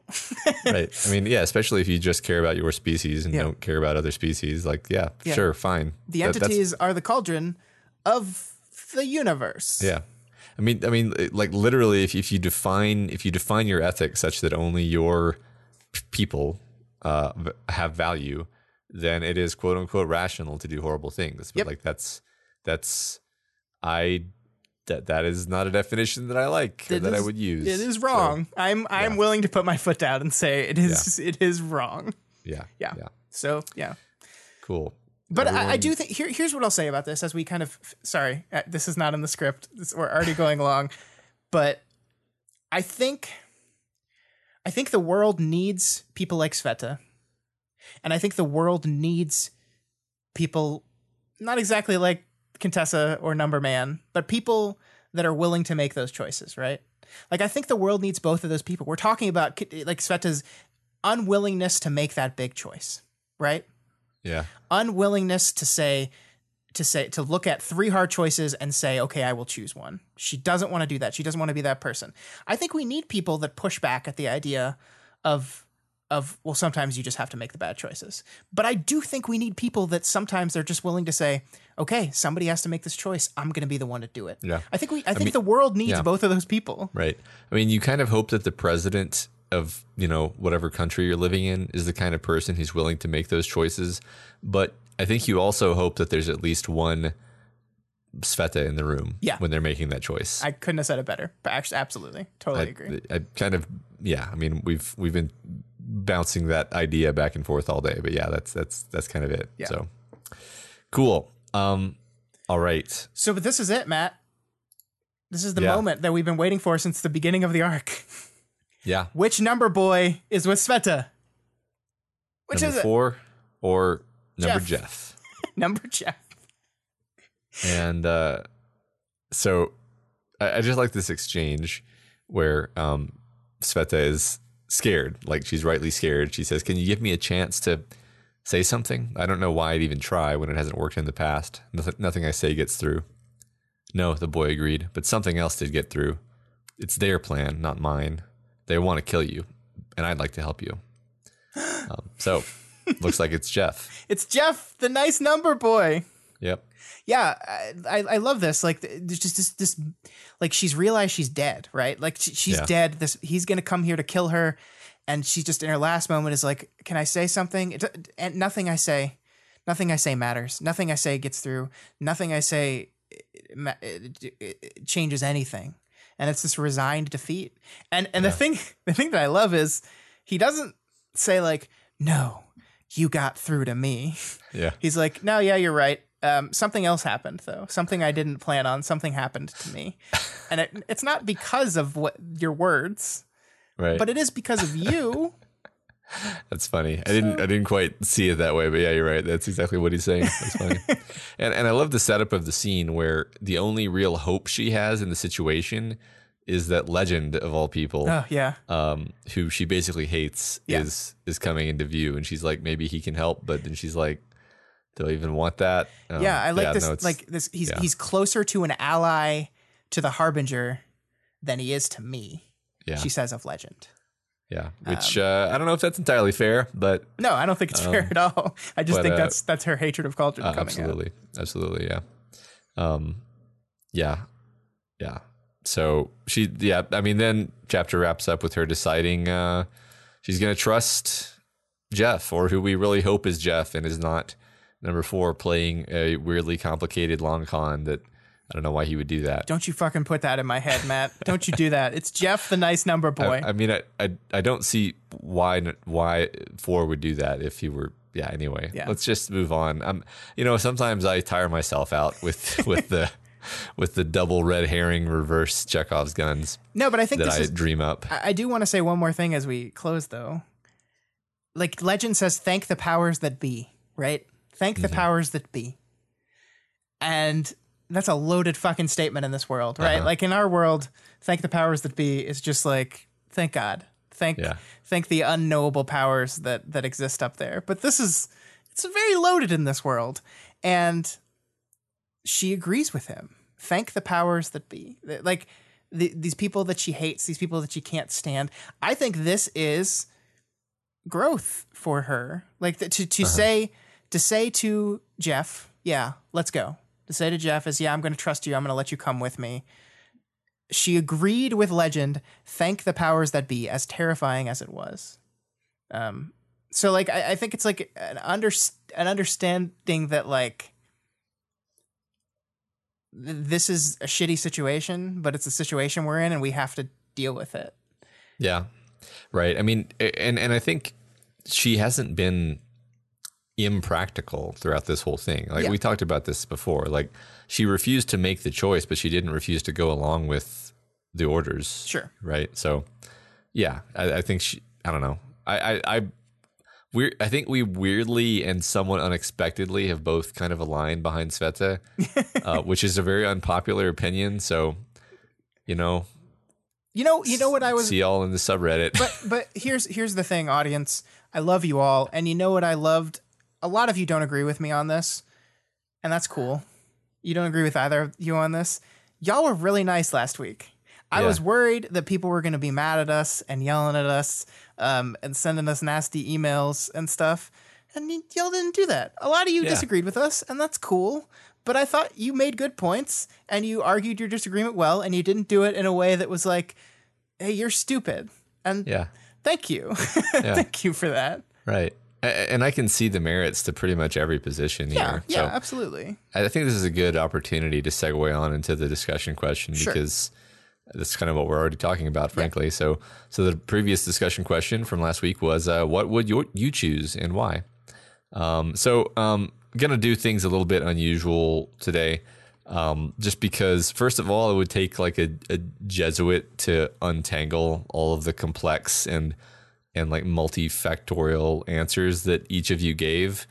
Um, not saying that you wrote them badly. I'm just saying it's so complicated. Yeah. Like you want me to summarize your already long and complicated posts. I'm sorry, I, I I'm not that competent. So what I've done is we're gonna go through like what everyone voted, and then and then I'm just going to highlight some like general lines of thought that I saw repeated here and there in the answers. Yeah, and, and you'll know um, now that when next week you're like, oh my God, Ashley's dead. Who's responsible for this? We'll be able to identify who in the Reddit thread is responsible for killing Ashley and Exactly. by name.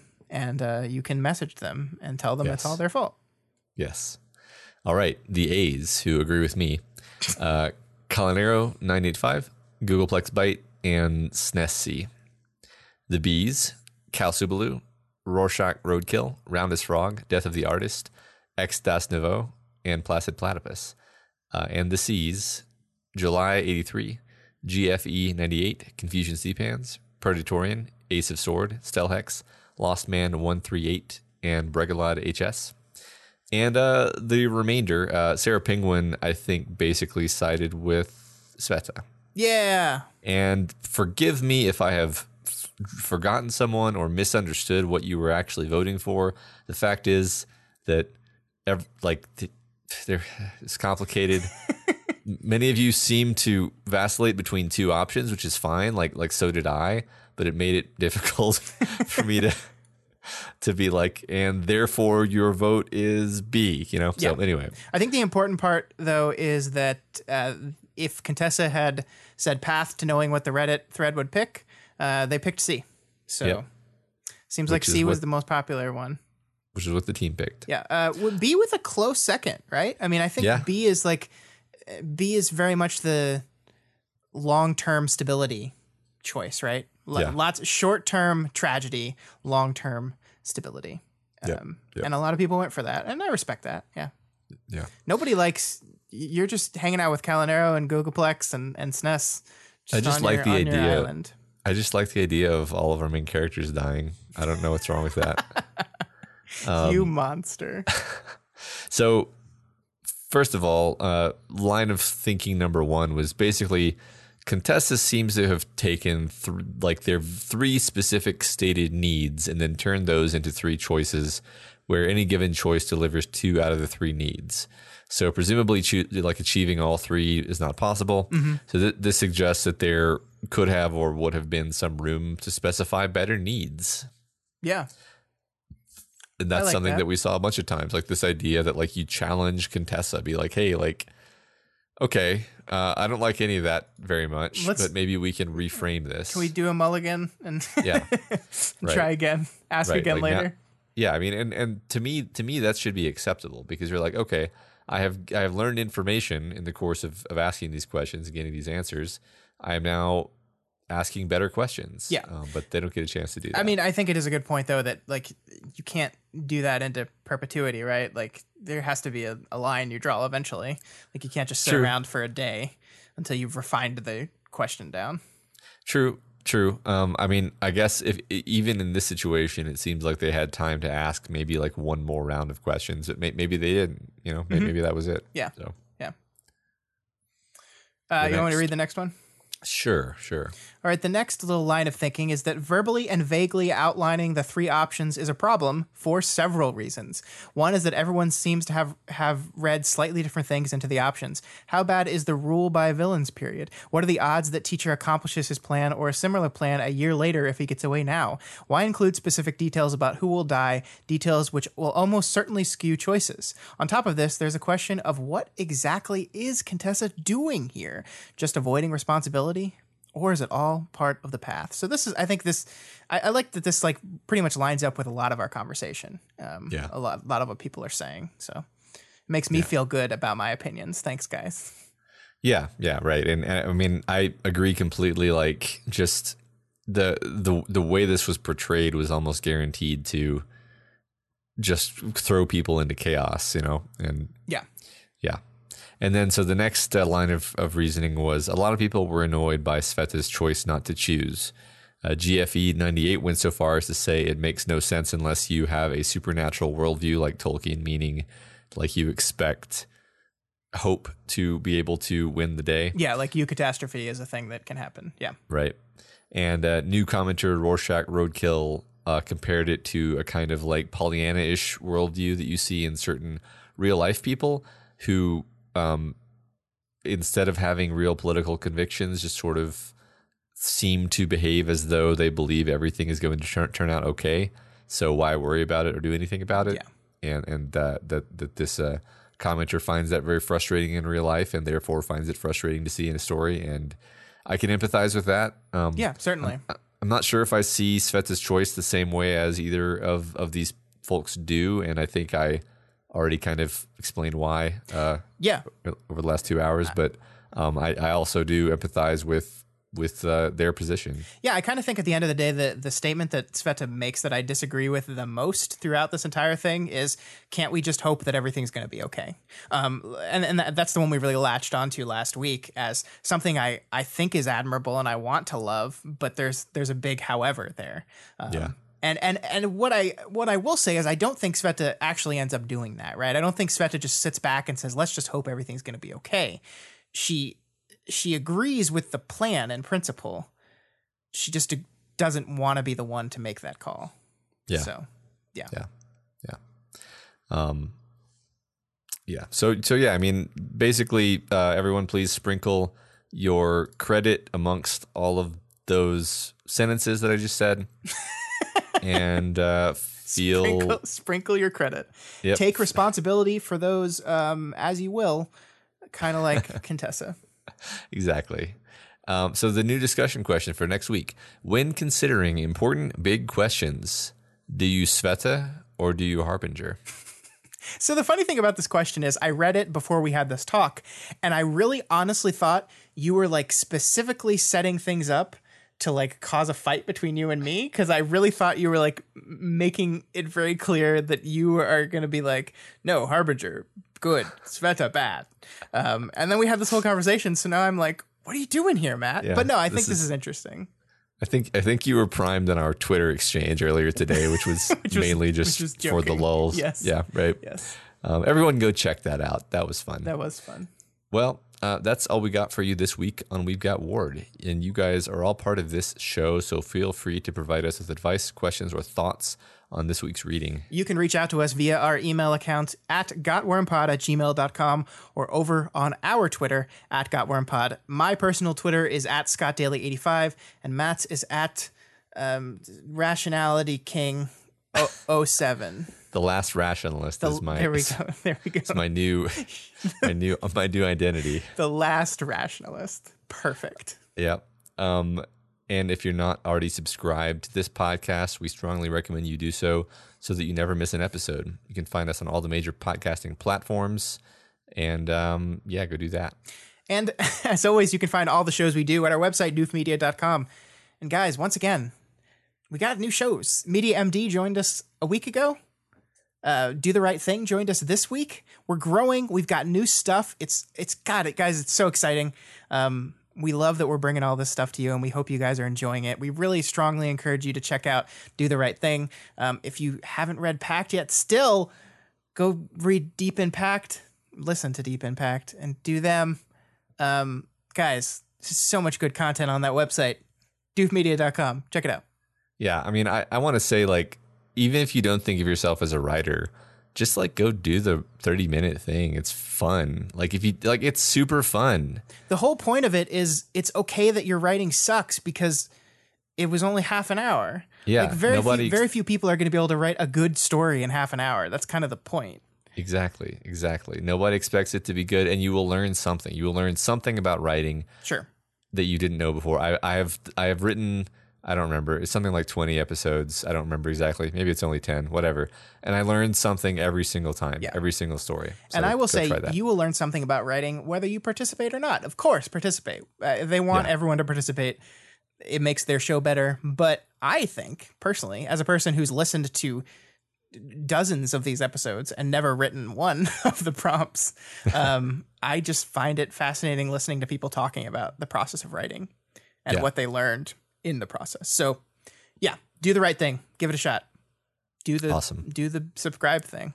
yeah, do the subscribe thing. And uh, please consider donating to patreon.com slash doofmedia in order to support uh, this show, the Doofcast, Do the Right Thing, Deep Impact, Media MD, any of these awesome shows. You can donate a dollar a month or whatever else you can afford. Supporting us on Patreon gives you tons of great bonuses like the ability to vote in our fan art contest, Q&A sessions, um, access to live streams of our recordings, um, and the excellent Discord chat uh, where we hang out. And of course, head over to Wildbow, Patreon account, patreon.com slash wildbow, and donate to him as well. This is his world. We're just struggling with moral conundrums in it again. again, as always, just when we think we got away from them, they're back. Uh, special thanks to new patrons this week uh, Bidoof, Fiona McCool at the $1 level, and new Doof Troop member uh, Dakota M at the $10 level. Thank you so much, both of you. We really appreciate it. Yeah, we do. Thanks, guys. Especially Fiona McCool, which is like the best name ever. I love it. Yeah. Um, and if you cannot afford to donate right now, that's okay, guys. You can instead help us out by sharing the podcast with your friends, sharing Ward with your friends. I mean, really, if you share this book with your friends, everybody wins. true. Um, and then maybe they'll listen to the podcast too, and that'll be neat. Uh, but you can also head on over to Apple Podcasts or Stitcher or whatever other podcasting platforms also have an independent review system and leave us a rating and a review. We don't have any new reviews to read this week once again, so we need you guys to get on it and we'll read them. Whether they're good or bad, be honest, be brutal. I can take it. Only cry a little bit. Uh, but please actually just don't do that, though. Yeah. Just write a nice one. But anyway, that's it for the show this week. We'll be back next week uh, with more of Arc 15 dying. Another interlude. Who's going to die next week, Matt? Um, I can't tell you. You've read it already, you bastard.